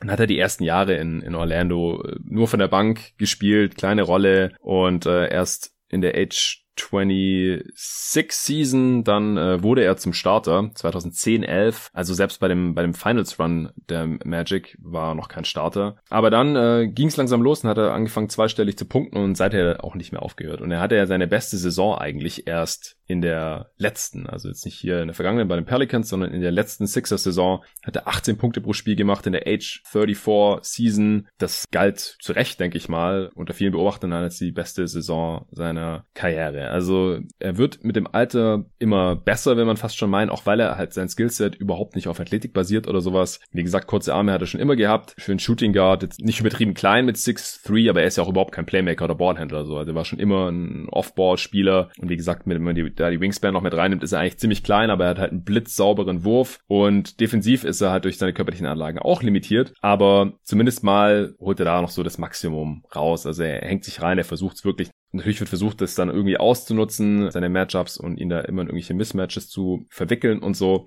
Aber er hat halt auch schon bewiesen, dass er trotzdem noch Teil guter Defenses sein kann jetzt in, in Philly. Nicht zuletzt damals auch in Orlando, auch bei den Clippers, die ja immer ganz starke Defenses hatten. Und er war halt auch so oft Teil von äh, Contendern, von Teams, die wirklich um den Titel mitgespielt haben oder um den Titel hätten mitspielen können, wenn es keine schweren Verletzungen gegeben hätte, wie jetzt halt bei den Sixers mit Embiid da gegen die Raptors oder halt auch jedes Jahr ungefähr bei den Clippers mit Chris Paul und Blake Griffin. Über Paul haben wir auch schon ausführlich gesprochen im letzten Pod. Er hat auch mal kurz in, in Milwaukee gespielt, äh, bevor er dann Free Agent geworden ist und dann äh, zu den, den Clippers gegangen ist, äh, was man schon fast vergisst. Aber im Prinzip kann man sich so erinnern an, an die drei Phasen seiner Karriere. Orlando, dann jahrelang bei den Clippers neben äh, Chris Paul, DeAndre Jordan und Black Griffin, wo er auch super reingepasst hat als Floor Spacer und dann jetzt halt die, die letzten Jahre noch in Philly. Und diese Saison bei den Pelicans ist halt so ein bisschen unvollendet. Zum einen natürlich, weil er selber ein paar Spiele verpasst hat, auch die Rolle sich nie so ganz gefestigt hat. Er kam 35 Spiele, äh, 35 Spiele ist er gestartet und 19 Spiele kam er von der Bank. Dann äh, kam Zion irgendwann während der Saison ja zurück und dann wurde die Saison abgebrochen. Also das äh, ja kann man jetzt fast nicht so richtig werten, finde ich. Hätte es jetzt interessant gefunden zu sehen, äh, wie das neben Zion noch funktioniert über eine, eine gesamte Saison oder überhaupt in diesem Team noch funktioniert. Äh, aber er hat ja auch noch ein äh, zweites Vertragsjahr da als bei den Pelicans. Wie dem auch sei, super effizient natürlich auch durch sein Shooting, 117er Offensivrating über die Karriere, nimmt 9,73 auf 100 Possessions. Ja, das äh, zählt natürlich, er kratzt so an den Zehen, äh, die für mich im Kopf halt immer so diese Marke sind, die halt nur die ganz krassen elitären Shooter übersteigen. Also kommt er zum Beispiel auch nicht an äh, Kyle Korver ran. Ja. Trifft 42 Prozent von diesen 9,7 Dreiern auf 100 Possessions. Das heißt, er hätte vielleicht sogar noch ein paar mehr Dreier nehmen können. Hat nie mehr als 12 Dreier auf 100 Possessions genommen, hat auch in der letzten äh, Saison in Philly. Aber ja, er, er muss jetzt hier auf jeden Fall weg. Wie gesagt, eigentlich hätte ich ihn an fünf nehmen sollen. Ja, aber bei ihm ist irgendwie so, ähm, auch das Ding, ähnlich wie bei Kai Korver, finde ich immer gut, wenn, äh, wenn die Leute sagen, ja, der kann halt auch nichts außer werfen. Da denke ich mir immer, ja, der wirft aber eben so gut, dass er dadurch ein riesen Mehrwert für jede NBA-Offense ist. Und äh, er muss halt auch nichts anderes machen. Also bei ihm ist keine Frage, offensiv macht er im Grunde halt auch nichts anderes, außer eben werfen. Er ist kein Dribbler, du hast schon gesagt, er ist kein Ballhändler, ähm, kann nicht wirklich mit dem Ball umgehen, finisht nicht wirklich am Brett. Bei ihm ist aber auch, äh, auch das Ding, was mir bei ihm hängen geblieben ist, bei dem Championship Run Run der äh, Magic damals habe ich verstehe ich bis heute nicht. Also gerade jetzt, wenn man es so mal wieder betrachtet. Stan Van Gundy mochte ihn, glaube ich, nicht so richtig. Denn wenn man sich da die Minutenschnitte mhm. anguckt, denkt man sich also, wie viele mhm. Spieler gibt es, die Dwight Howard in der Offense besser ergänzen können? Kann man wahrscheinlich an zwei Händen abzählen. Also wenn man jetzt natürlich Stars weglässt, sondern Rollenspieler. Und ja. äh, da dann gerade mal so auf 20 Minuten zu kommen, äh, ist mir bis heute ein Rätsel, wie, wie es dazu kommen konnte. Also irgendwas äh, muss da passiert sein, dass er ihn nicht öfters gebracht hat. Ja, stimmt. Ja, genau. Im Prinzip ging es eigentlich erst los, als Van Gundy dann weg war aus Orlando. Wirklich. Beziehungsweise hätte halt in seiner Orlando-Zeit schon viel besser sein können, als es jetzt im Endeffekt war, weil er in Orlando ja nie wirklich dauerhaft Starter war. Ja. Ja, nee, muss weg. Wie gesagt, ich hatte ihn sogar eigentlich leicht über Rondo, weil er über die Karriere für mich mehr Wert mitbringt. Man kann ihn auch in jedes Team stecken. Hilft jeder Offense und hat, wie gesagt, jetzt auch bewiesen, dass er in der Defense nicht abused werden konnte. Rondos Peak war natürlich viel höher. Rondo äh, war wichtiger Teil von einem Championship-Team, war All-NBA und All-Star und was weiß ich was alles. Und es war Reddick jetzt nie. Reddick ist einfach elitärer Rollenspieler und ist halt, wie gesagt, im Prinzip immer besser geworden. Also die Karriere ist ja, ist ja fast gespiegelt im Vergleich zu der von Rondo. Ja.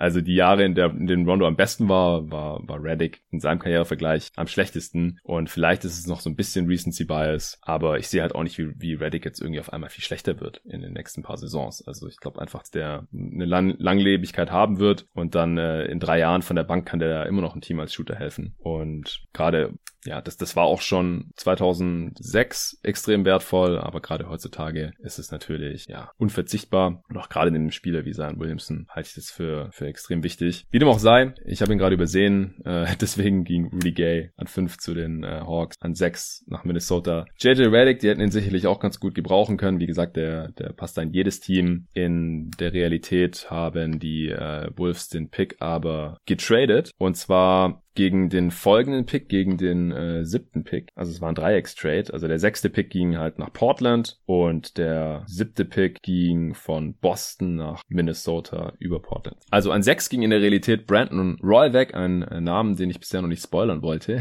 Aber äh, ich denke, wir werden auch noch über ihn sprechen müssen, denn er hatte einen der besten Peaks in dieser Class, aber halt leider nur sechs Jahre in dieser Liga. Folgerichtig äh, fällt er jetzt auch in so einer schwachen Draft offensichtlich schon. Den hatten die Wolves gepickt und aber direkt halt gegen den siebten Pick getradet. Das war Randy Foy. Portland hat diesen siebten Pick von Boston bekommen. Und zwar im Gegenzug für Sebastian Telfair, Theo Radcliffe und ein 2008er Second Round Pick. Über Telfair hatten wir auch in der letzten Folge kurz gesprochen. Der war da in Portland natürlich, natürlich schon enttäuschend gewesen. Und interessanterweise gingen Sebastian Telfair und Theo Ratliff ja dann später im Gegenzug für Kevin Garnett nach Minnesota. Aber in dieser Draft dann halt erstmal der siebte Pick im Endeffekt, der Randy Foy wurde nach Minnesota. Äh, Rayfler France und Dan Dickau sind auch noch da in Portland gelandet. Naja, wir müssen uns überlegen, wen äh, Boston hier an sieben nimmt. Wie gesagt, im Endeffekt hatten sie äh, weder Randy Foy noch irgendeinen anderen Pick hier an der Stelle, aber an sieben äh, würde ich jetzt noch einen Spieler nehmen, der zwar auch nur neun Jahre in der Liga hatte, weil er erst spät in die NBA zurückgekehrt ist, aber sein Career Value würde ich hier an der Stelle doch noch am höchsten sehen und zwar ist es PJ Tucker. Die 646 Spiele reichen für Platz neun, die 19.000 Minuten reichen äh, auch für Platz neun in dieser Class und er ist einfach der, einer der besten Rollenspieler der Liga. Er ähm, ist offensiv sehr, sehr beschränkt auf seinen Eckendreier, äh, nimmt da Jahr für Jahr die meisten Versuche aus den beiden Ecken, äh, wo er ja auch immer von äh, James Harden hauptsächlich bedient wird, beziehungsweise teilweise auch noch von äh, Chris Paul und jetzt auch Russell Westbrook, macht auch nur sieben Punkte im Schnitt über die Karriere, sechs Rebounds, ist für seine Größe auch ein ganz guter Rebounder, mittlerweile eigentlich auch nur noch auf der vier zu Hause, wurde damals gedraftet von den Toronto Raptors an 35, hat da aber nur ganz kurz gespielt und ist dann erstmal nach Europa gegangen. Deswegen hat er jetzt eben auch nur diese äh, neun Jahre in der Liga. Also damals als Rookie hat er 17 Spiele gemacht, nicht mal fünf Minuten pro Spiel, 1,8 Punkte pro Spiel. Also war quasi damals nichts als Second Rounder. Und dann ist er erst mit 27 in die Liga zurückgekommen, damals zu meinen Phoenix Suns. Ich kann mich noch erinnern, er hat das Summer League gespielt, alle fanden ihn toll, haben gedacht, ja komm, den kann man noch mal ausprobieren, so ein 3D-Spieler. Damals dachte man noch, ja gut, der ist nur äh, 6'5, ja, zwar sehr, sehr kräftig, aber das ist, war halt so Shooting Guard, Gardemaß damals noch und dann hat man gedacht, komm, den, den kann man doch hier mal reinholen für, für ein bisschen Defense. Und Dreier war damals auch noch ein bisschen athletischer unterwegs, als es mittlerweile ist. Dann war relativ schnell klar, gut, der sollte wahrscheinlich eher so die kräftigsten Wings verteidigen. Und dann hat er irgendwann einfach alles verteidigt ähm, zwischen drei und vier, was, was halt die gegnerischen Lineups da so aufgeboten haben, von LeBron über Anthony Davis, Kamala Anthony. Das war immer automatisch der Job von PJ Tucker und diesen Job hat er halt verdammt gut gemacht über Jahre. Ist dann bis 2016, 17 auch bei den Suns verblieben. Dann äh, ist irgendwann da mal damals dem, dem Rebuild zum Opfer gefallen. Ich kann mich noch an leidenschaftliche Diskussionen erinnern, ob man so einen Musterprofi wie PJ Tucker im Team behält. Also zumindest auf dem Feld war er immer Musterprofi. Abseits kann ich mich auch an äh, Alkohol hinterm Steuer und solche Geschichten mal erinnern. Das war nicht ganz so vorbildhaft, aber man hat einfach gesagt, komm, so ein Spieler, der ist einfach ein Vorbild und der Hustler vor dem Herrn für die jungen Spieler. Den kann man auch mal durch ein Rebuild mit durchnehmen, aber dann hat man ihn doch noch getradet und zwar zu den Toronto Raptors. Ich meine gegen zwei Second Round Picks, bevor dann auch sein Vertrag ausgelaufen ist. Die Raptors hatten dann auch nicht besonders viel davon, denn er hat dann als Free Agent eben bei den Houston Rockets unterschrieben 2017, wo er bis heute noch ist auf ähm, einem Mid-Level Exception Deal, wenn mich nicht alles täuscht. Zumindest hat Nate Duncan ihn auch neulich erwähnt als einen der besten Mid-Level Exception Contracts aller Zeiten und das ist er halt, wie gesagt, er ist ein Defender, er hat eine riesige Wingspan auch, ähm, sehr, sehr kräftiger Defender, deswegen heutzutage nur noch auf der 4 zu Hause, teilweise auch als Small Ball Fünfer zum Beispiel in den ultra kleinen Lineups der Rockets schon die letzten Jahre, wo sie ohne Center gespielt haben. Jetzt haben sie ja noch Covington mit reingeholt, der diese Rolle auch mit ausfüllen kann, wo man dann wirklich nicht mehr weiß, wer jetzt da gerade welche Position eigentlich spielt. Also sehr moderner Spieler, sehr, sehr wertvoller Spieler und wie gesagt von der Karrierelänge hier jetzt, obwohl er erst 2012 wieder in die Liga zurückgekommen ist, halt auch noch so dabei, dass ich den Career Value hier an der Stelle an sieben am höchsten sehe und den hätte Boston bestimmt auch gebrauchen können und dann wohl auch behalten können für die Championship Runs der folgenden Jahre. Ja, das würde ich zu 100 Prozent so unterschreiben. PJ Tucker ist in der aktuellen Liga wahrscheinlich der prädestinierte Smallball-Vierer, den man sich so vorstellen kann. Äh, du hast eigentlich alles schon gesagt, defensiv äh, sehr, sehr, sehr, sehr gut. Ermöglicht den Rockets eigentlich alleine so zu spielen, wie sie eben spielen. Ohne Tucker wäre das ganze System ziemlich schwer aufzuziehen, glaube ich. Da tun es dann viele andere Spieler nicht, gerade eben, weil er defensiv halt so ähm, variantenreich ist und eben so viel abdeckt, was viele andere Spielertypen halt einfach nicht liefern können in seiner Situation. Und äh, deshalb auch, was die Rollenspiele angeht, ähm, absolut vertretbar hier an der Stelle. Ja, gut. Dann äh, müssen wir da, glaube ich, nicht weiter drüber sprechen. Der Podcast ist doch schon relativ lang, finde ich. Ich glaube, wir haben einfach extrem viel über die ersten paar Picks gesprochen. Deswegen äh, würde ich sagen, mit abnehmender Spielerqualität können wir das jetzt auch immer weiter abkürzen. An acht Houston Rockets, die haben damals Rudy Gay gedraftet. Der ist ja jetzt schon weg. Also, wie gesagt, an fünf leider eigentlich ein Spot zu hoch weggegangen, aber der wäre jetzt so oder so hier weg. Wen nimmst du? Also, die Rockets haben damals dann äh, Rudy Gay auch nach Memphis getradet, aber wir bleiben jetzt dabei. Du draftest für die Rockets. Ja, äh, da ich meiner Linie treu bleiben muss, kann ich einen Spieler nicht nehmen, den wir aber auf jeden Fall noch besprechen müssen, denke ich. Ja. Wir, wir kommen jetzt halt langsam in Rollenspieler-Gefilde rein, wo es halt wirklich relativ düster wird, muss man halt wirklich sagen. Also wir sind jetzt auch nicht mehr bei Spielern, wo man sagen würde, die können in ihrer Rolle wenigstens Championship-Teams oder Contender generell noch wirklich gut verstärken, sondern sind halt wirklich einfach nur maximal solide Rollenspieler. Und deshalb breche ich jetzt einfach mal mit unserer Linie Ui. und nehme jetzt trotzdem an dieser Stelle dann Brandon Roy. Ja, ich habe gerade auch schon über ihn nachgedacht, aber ja, Tucker war jetzt noch so ein Spieler, wo ich gedacht habe, der ist noch stark genug als Rollenspieler, einfach weil er einer der besten ist, dass ich dann doch lieber ihn habe als äh, die sehr, sehr kurze Karriere von, von Brandon Roy. Aber ich, ich kann es vollkommen nachvollziehen, dass er jetzt hier weg muss. Ja. War bei mir auch so. Also Tucker war bei mir auch der letzte Rollenspieler, den ich noch vor Roy hatte und jetzt kommen dann halt eben Namen, wo ich mir denke, das bekomme ich mm. einfach nicht übers Herz. ist in der Hinsicht dann auch wirklich eine andere Situation als mit Beinem bei der letzten Draft, weil es da eben, gerade was die Tiefe angeht, wirklich sehr, sehr viele hochkarätige Rollenspieler noch gab, ja. ähm, dass man das auch, dass man da auch besser argumentieren konnte. Jetzt ist es so, also wenn man vom Ceiling ausgeht, äh, ist Roy vielleicht ein potenzieller First Pick auch in dieser Draft, wenn seine Karriere so verlaufen wäre, wie man sich das erhofft hätte. Äh, ja. Verletzungen haben bei ihm natürlich alles zunichte gemacht. Ich glaube, es waren die Knie, wenn ich mich nicht täusche, sogar beide. Mhm. Er hat halt, was sein Peak angeht, äh, war er halt ein, galt sogar in einer kurzen Zeit, glaube ich, auch zu den besten drei Shooting Guards der Liga, damals dann noch hinter Bryant und äh, Dwayne Wade. Und das auch absolut zu Recht. Ja. Also was sein Ceiling angeht, äh, wirklich Superstar-Potenzial würde würde ich ihm da ähm, würde ich ihm dazu schreiben. Äh, er konnte halt offensiv eigentlich fast alles. Also ein, ein toller Werfer, ein super Drive, äh, Spielübersicht, da hat er wirklich eigentlich das Komplettpaket mitgebracht und wirklich insgesamt eine sehr traurige Geschichte. Er hat ja noch mal ein paar Highlights, dann noch mal in den Playoffs auch. Ich weiß gar nicht, ob es dann schon für Memphis war oder noch für die Blazers. Ich glaube einmal ähm, für die Blazers gegen die Mavericks, wo er nach einer Verletzung noch mal wieder kam und in dem Championship Run der Mavericks war es glaube ich sogar, wo er mm. in der ersten Runde noch mal ein richtiges Feuerwerk abge äh, abgebrannt hat und auch für den Sieg gesorgt hat. Da hat man dann noch mal gesehen, was bei ihm so möglich gewesen wäre, wenn er sich halt eben nicht beide Knie komplett zerschossen hätte. Ja, ich kann mich auch erinnern. Ich glaube, das war seine erste Knieverletzung damals. Da waren die Blazers in der ersten Runde, mussten die gegen meine Phoenix Suns ran und die hatten dann da mittlerweile schon Grant Hill geholt, der ja auch früh in seiner Karriere schwere Verletzungen hatte. Bei ihm war es am Knöchel, der sich dann da, glaube ich, so krass entzündet hat und so. Also nicht am Knie. Aber ich kann mich erinnern, dass er damals in einem Interview dann gesagt hat, oder es wurde halt auf jeden Fall irgendwie publik, dass er zu Brandon Roy gesagt hat, hey, spiel nicht verletzt. Also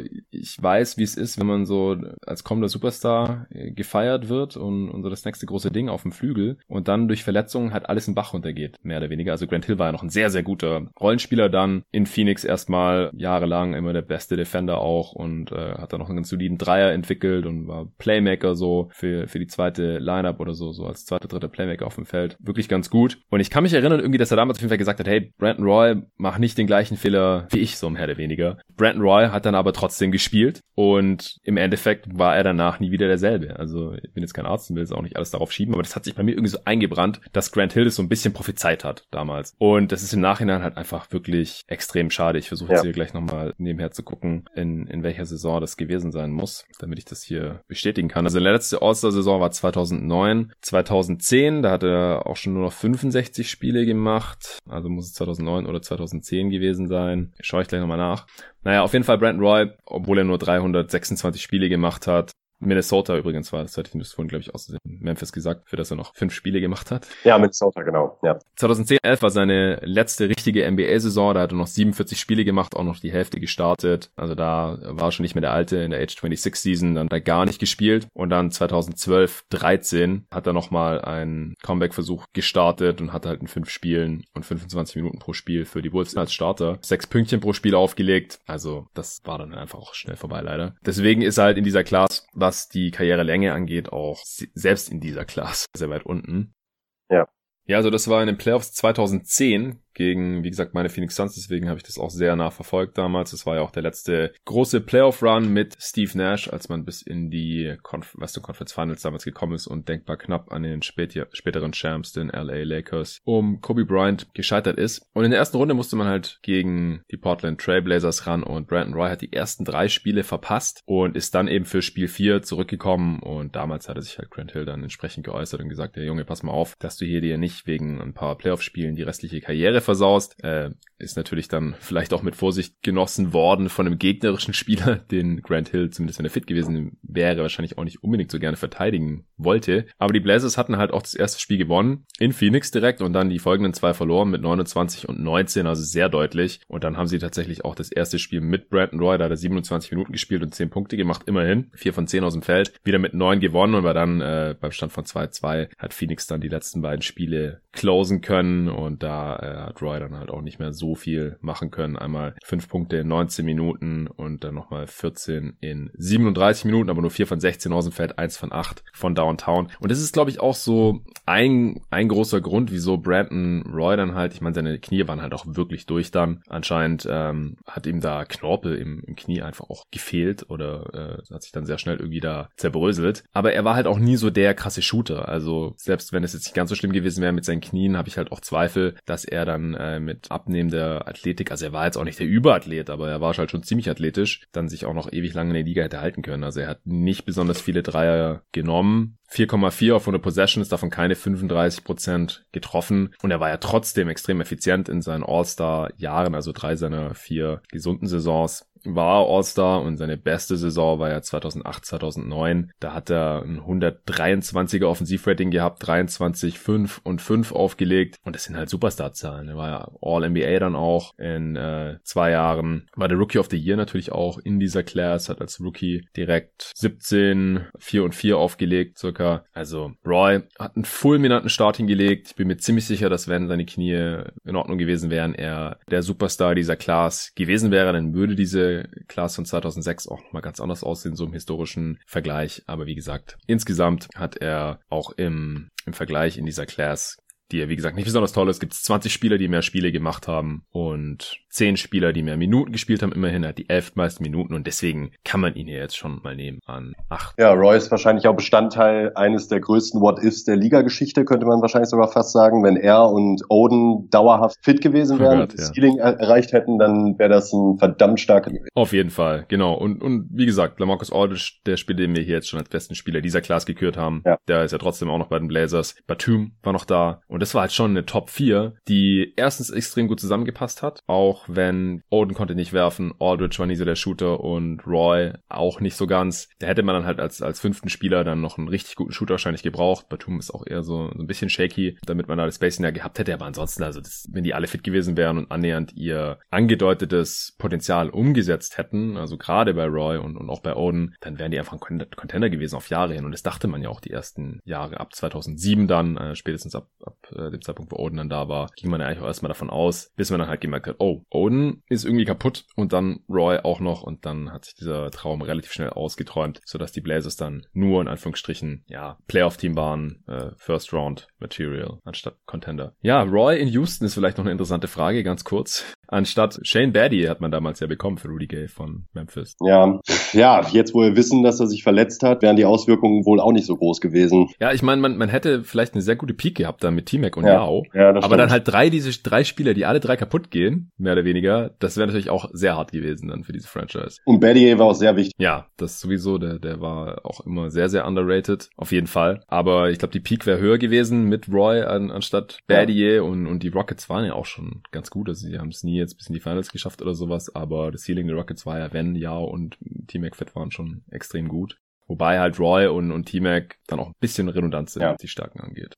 Gut, wollen wir uns jetzt nicht mehr länger dran aufhalten. An neuen Golden State Warriors, die haben damals Patrick O'Brien gedraftet, einen der großen Center Busts in dieser Draft. Er ist nicht der einzige, aber an, an neuen damals. Also er hat 90 Minuten, äh, 90 Spiele gemacht, 500 Minuten in dieser Liga, zwei Punkte und 1,4 Rebounds im Schnitt. Also das äh, war nix und da äh, kann man jetzt es wirklich nur besser machen. Und jetzt nehme ich noch einen Spieler, der für mich noch in einer Tier über allen anderen Verbleibenden ist und das ist Tabu Sefolosha. Das ist der letzte Spieler, der eine nennenswert, wirklich nennenswert lange Karriere hatte in dieser Liga. Wie gesagt, es gibt sieben Spieler, die 14 Jahre in der Liga gespielt haben und die haben jetzt alle schon gedraftet. Eben äh, Aldridge, Lowry, Millsap, Rondo, Gay, Reddick und eben Sefolosha. Ja, er war nur ein Rollenspieler und er ist auch von den Spielern ziemlich deutlich der schlechteste oder ja, vielleicht so in einem Tier mit Tucker, aber dann halt schon schlechter, gerade auch weil die letzten Jahre er jetzt einfach nicht mehr relevant war und vom Career Value würde ich jetzt halt auch Roy hätte ich jetzt wahrscheinlich auch noch vor ihm genommen. Also das, das wäre so meine nächste große Überlegung gewesen. Habe ich lieber einen Rollenspieler über 14 Jahre oder halt einen Brandon Roy über vier Jahre im Endeffekt. Ja. Sefolosha war halt auch Teil von äh, Contendern jahrelang in OKC. Also damals wurde er von äh, Chicago gedraftet, der Schweizer, ja, 13 von Philly, aber er ist dann, wurde dann nach Chicago getradet, hat nie für Philly gespielt.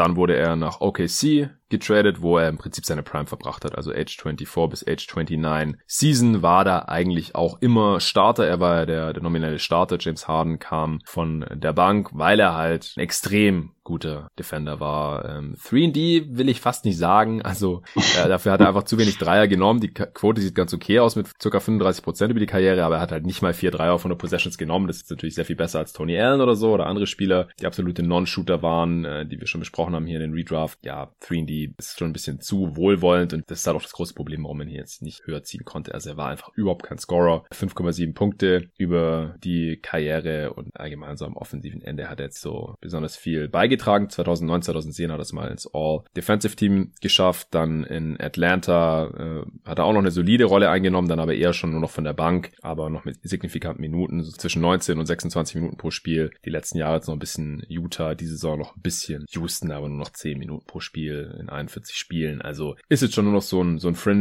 äh.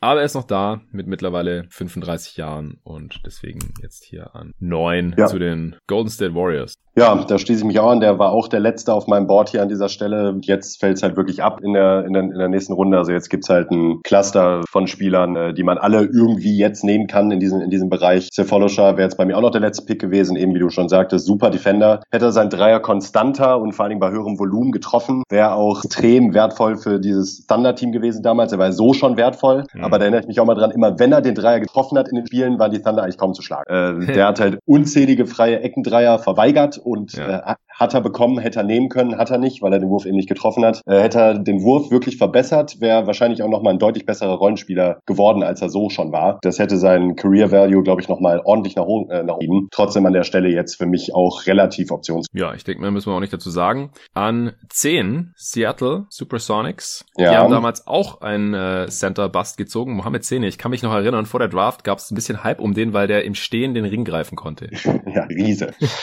ja, also wieder nicht Stirnhöhe, sondern äh, Wingspan. Unendlich. Ja. Was war der? 6'11. Also jetzt nicht klein, aber war nicht mal ein Seven Footer. Aber relativ dünn, äh, Senegalese und er konnte halt kein Basketball spielen. Leider. Überhaupt nicht. Hat's auch nicht gelernt. 47 Spiele gemacht in der Liga nach drei Jahren. War wieder draußen. Insgesamt 260 Minuten. Also ein, ein Bast, wie er im Buche steht leider. Und du kannst es jetzt nur besser machen, hier 10. Ja, ich kann es so besser machen. Ähm, ich nehme einen Spieler, wie gesagt, jetzt äh, hat man hier eine Handvoll an Leuten, die man meiner Meinung nach jetzt alle irgendwie ziehen könnte. Ja. Ich nehme einen mit einer relativ überschaubaren Karriere von der ähm, Spieleranzahl her und zwar Steve Novak. Ja, den hätte ich jetzt auch genommen. Und mein Case sieht da ganz simpel aus. Äh, es sind eigentlich nur Zahlen. 12,4 Dreier auf 100 Possessions, 5,3 getroffen, 43 Prozent Quote. Ja, insane. Stan Van Gundy hat mal gesagt, dass es der, nee, Jeff Van Gundy, sorry, hat mal gesagt, dass es der beste Dreierschütze ist, den er je gesehen hat. Er hat ihn, glaube ich, in, in Houston auch gecoacht noch.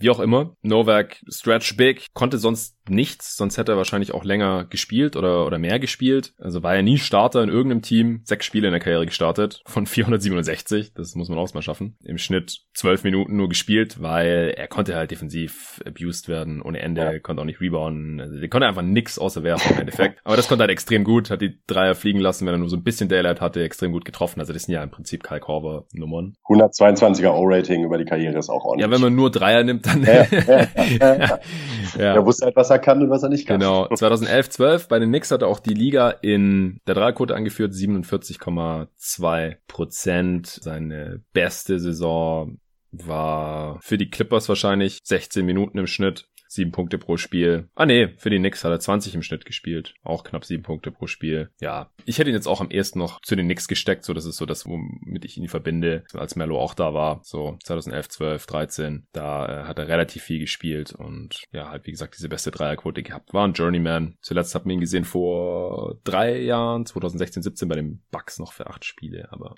Elf Saisons sind aber immerhin jetzt noch nach diesen 14 ja. dann die acht meisten. Ja? Also es, es fällt wirklich sehr schnell ab jetzt. Und wir sind erst bei Pick 10. Ja? Also wir müssen noch picken, bis wir die Lottery voll haben. Wird nicht ganz einfach. Ich probiere es trotzdem. Nee. Ich nehme an 11 jetzt Randy Foy. In der Realität ja. ging die an 7 weg. Ach so, übrigens Steve Novak damals an 32 von den Rockets gedraftet worden. Randy Foy hat auch 11 Saisons gemacht. Genauso wie Steve Novak, aber deutlich mehr gespielt. Er hat viermal so viele Minuten fast mit fast äh, mit über 19.000 5000, äh, Novak nur 5700 circa. Randy Foy auch 752 Spiele, das ist auch Platz 8 in dieser Class. Also er hatte jetzt hier noch eine relativ lange Karriere, hat im Schnitt 10-3-3 aufgelegt, war ein, ein Scoring Guard, war jetzt nie so ein richtiger Playmaker für andere, konnte seiner Draft-Position da auch nie so richtig gerecht werden und vor allem nicht, wenn man halt bedenkt, dass er für Brandon Roy gedraftet wurde. Das ähm, hat man dann halt schon relativ kritisch gesehen, da die, die ersten Jahre musste sich halt diesen Vergleich da immer gefallen lassen ich kann mich noch erinnern, dass er vor der Draft so ein bisschen mit Dwayne Wade verglichen wurde, weil er halt auch so ein kräftiger, ziemlich athletischer Guard ist und auch 6'4 groß. Äh, aber ja, so, so richtig gut war Randy Foy halt nie in, in irgendwas. Also wie gesagt, nee.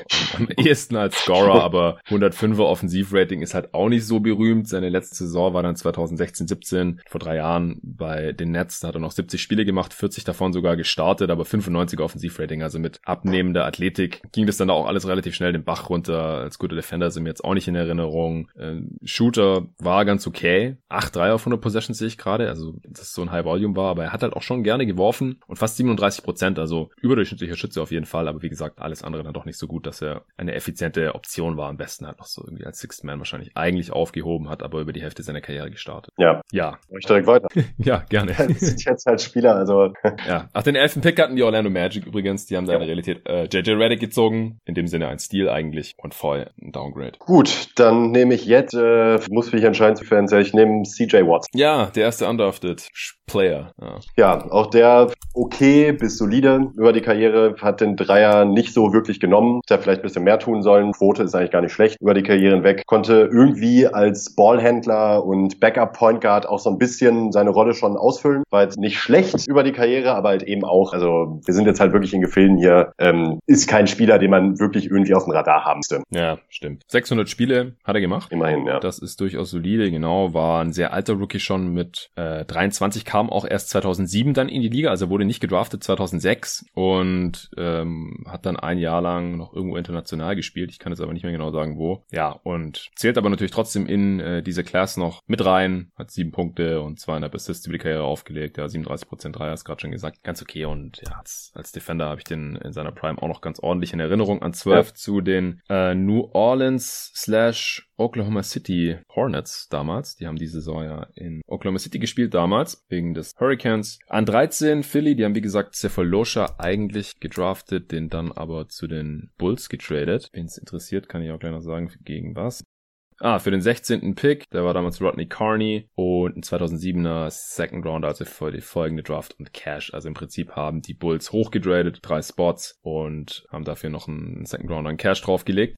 Wir äh, draften jetzt trotzdem für die äh, Sixers, beziehungsweise ist eigentlich nicht so relevant. Lusha ist ja auch schon vom Board. Und ich nehme Andrea Bagnani, den First Pick. Ja.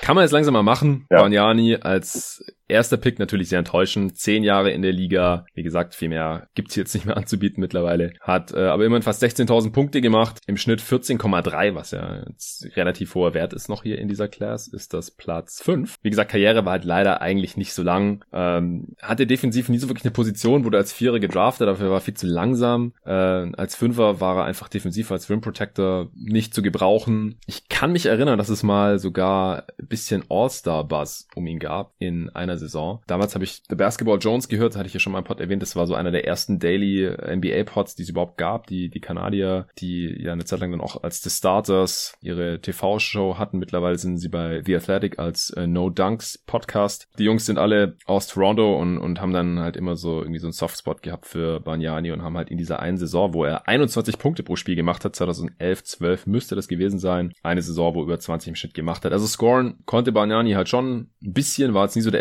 effizienteste, also sein bestes Offensivrating war 108 über die Karriere, 103. Wie gesagt, er hatte halt so diesen Dirk Nowitzki, diesen unvermeidbaren Dirk Nowitzki-Vergleich als großer weißer Europäer, der, der ein bisschen werfen konnte. Über die Karriere auch 35,4 Prozent, aber ist dem halt natürlich nicht so ganz geworden. Nicht so ganz gerecht geworden. 6-3 auf 100 Possessions ist für ein Big ganz solide. Irgendwann äh, wurde er dann zu den Knicks getradet. Keiner hat so ganz genau verstanden, was die Knicks in ihm gesehen haben. Er hat nämlich in der Saison zuvor bei den Raptors ein Offensivrating von 94 gehabt. Und die äh, Knicks haben damals noch ein ziemlich gutes Paket für ihn abgegeben. Das kann ich mich noch erinnern. Ich weiß nicht mehr genau, was es war, aber es war auf jeden Fall irgendein First-Round-Pick noch mit drin. Und der hat bei den Knicks dann eigentlich auch nicht mehr besonders viel gerissen. Age 30 war die letzte Saison dann noch bei den Brooklyn Nets von der Bank noch für 46 Spiele, wo er nicht mehr gut war. Und dann, äh, ja, war die Karriere halt schon vor vier Jahren eigentlich vorbei. Und das halt als ehemaliger First Pick. Aber wie gesagt, es gibt jetzt nicht mehr wirklich viel Besseres an dieser Stelle. Und deswegen. War da Isaiah Thomas noch am Werk? Ich meine ja. Äh, ich kann es auch gerne mal nebenher noch. Was hältst du denn von Mariani nochmal? Ganz kurz vielleicht von dir. Ja, würde mich auch anschließen. Also durchaus talentiert eigentlich als Offensivspieler. Feines Händchen, aber defensiv halt im Grunde echt nicht zu gebrauchen. Weder als Rim Protector und aufgrund seiner, ja, war halt tatsächlich wirklich lahm als Spieler, auch äh, in der Pick and Roll Defense oder als Vierer auch eigentlich nicht spielbar als, als Verteidiger. Offensiv, ja, hat halt auch nicht so wirklich effizienten Würfe genommen. Da wird man sich heute wahrscheinlich wünschen, dass er sich dann tatsächlich auf den Dreier konzentriert, dann vielleicht die Quote auch noch ein bisschen hochschrauben kann. Aber sonst äh, als First Pick muss man dann leider schon sagen, was. Ja, ich habe das Trade-Paket jetzt auch gefunden. Das war, wie gesagt, 2013, also als man schon sehr genau wusste, was Banyani ist und vor allem, was er auch nicht ist. 2013 war also ja Thomas aber nicht mehr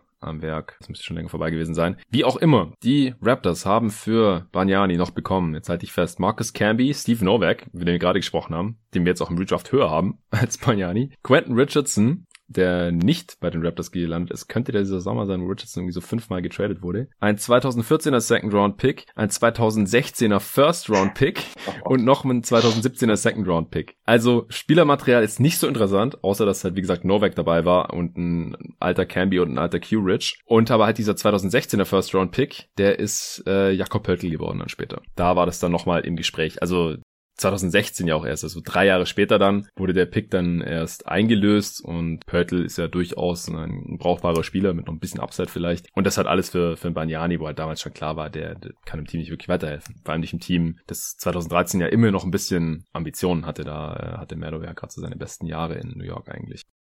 Dann äh, bist du wieder dran, ne? Ja, dann nehme ich jetzt äh, Ronnie Brewer. Ja, ja. Sehr guter Verteidiger, sehr athletisch über seine Karriere hinweg. Ähm, offensiv sehr, sehr, sehr limitiert leider. Also da hat er nie wirklich was abrufen können. Aber eben als Verteidiger so wertvoll, dass man den an der Stelle jetzt, glaube ich, dann nehmen kann. Jetzt gibt's halt, wie gesagt, eben schon angeschnitten, ein großes Cluster an Spielern, die alle irgendwie jetzt okay werden, denke ich. Ja, genau. Also er ist bei mir auch in diesem Cluster mit drin, mit acht Saisons, hat auch eine ziemlich kurze Karriere eigentlich. Ähm, und sein großes Problem halt auch der nicht vorhandene Dreier. Ja. 25 Prozent über die Karriere bei Tony Allen Volumen 1,6 auf 100 Possessions. Also er war irgendwie so ein bisschen so ein Tony Allen Light, aber halt sehr light. Also hatte nie irgendwas mit All Defensive Team zu tun oder so. Aber die Defense war gut genug, dass er ja in, in soliden Teams immer noch Starter war. Also in Utah da am Anfang seiner Karriere, ab der zweiten Saison alle Spiele gestartet immer. Das waren diese Darren Williams, Carlos Boozer, Mehmet Okur Teams, André Kirilenko noch. Und dann äh, später ja auch äh, Chicago zwischen 2010 und 13 äh, hat er da auch ziemlich viele Spiele gemacht. Das war äh, bevor Derrick Rose dann kaputt gegangen ist und ja, war halt immer so der bisschen der defensive Kettenhund da auf dem Flügel und ich glaube, die Karriere war dann auch relativ schnell vorbei, als er aufgrund von Verletzungen halt nicht mehr so athletisch war. 500 Spiele, ist noch solide, kann man jetzt auf jeden Fall mal machen. Und er würde ja auch wieder zu Utah an 14 gehen, wie in der Realität. Von daher ist das auch ein schöner Abschluss. Ja, ich würde sagen, es reicht jetzt, wenn wir noch ein paar Honorable Mentions einfach raushauen, weil jetzt die 20 noch voll zu machen, ja. macht, glaube ich, nicht mehr so viel Spaß, weder für uns noch für die Hörer. Ich hatte in diesem Cluster jetzt noch drin Jordan Farmer. Mhm mhm. äh, war auch Teil dieser Titelteams der zweiten äh, Welle von Kobe da bei den Lakers, war auch ein, ja, so ein Regional Product da von der UCLA, ein relativ athletischer Point Guard eigentlich, der auch so nie so ganz die Erwartungen erfüllen konnte, weil der hatte auch Wurf und war athletisch, aber hat es trotzdem auch nie so ganz auf die Kette bekommen, aber immerhin 500 Spiele, fast 10.000 Minuten, 8 Punkte, 3 Assists im Schnitt. Welchen Namen würdest du jetzt hier noch als nächstes mal einfach nur so in den Raum werfen? Ja, ist mir glaube ich sogar ein bisschen durchgerutscht, wenn ich das gerade so betrachte. Also jetzt glaube ich noch ein paar Picks sogar höher gezogen, ist äh, JJ Barrea. Ja, ja, ja, ja, stimmt, aber auch bei den Undraft. Hätte ja, man, hätte man wahrscheinlich auch picken sollen, ja. Vorher, anstatt, anstatt Randy Foy oder so wahrscheinlich ja. auf jeden Fall, ja. Schande. Ich meine, war tatsächlich ein Problem für die Heat 2011, also tatsächlich das Problem in den Playoffs. Ja, JJ Barrea war ein Problem, das stimmt. Immer Teil von sehr guten Offensiven der Mavericks. Defensiv natürlich kaum spielbar aufgrund seiner körperlichen Statur. Also der konnte halt nirgendwo gegenhalten, war zwar relativ kräftig, aber halt einfach wirklich winzig. Außer gegen LeBron 2000. Außer, außer gegen ja. LeBron 2000, ja. Der hat er geliefert. Aber auch peakmäßig wahrscheinlich äh, teilweise ja wirklich schlechte Playoffs. Ähm, begnadeter Offensiv für seine Größe. Das fand ich eigentlich immer beeindruckend, was er so auf Platz gebracht hat. Ja, und er, er hat halt auch irgendwie nur bei den Mavs so richtig funktioniert.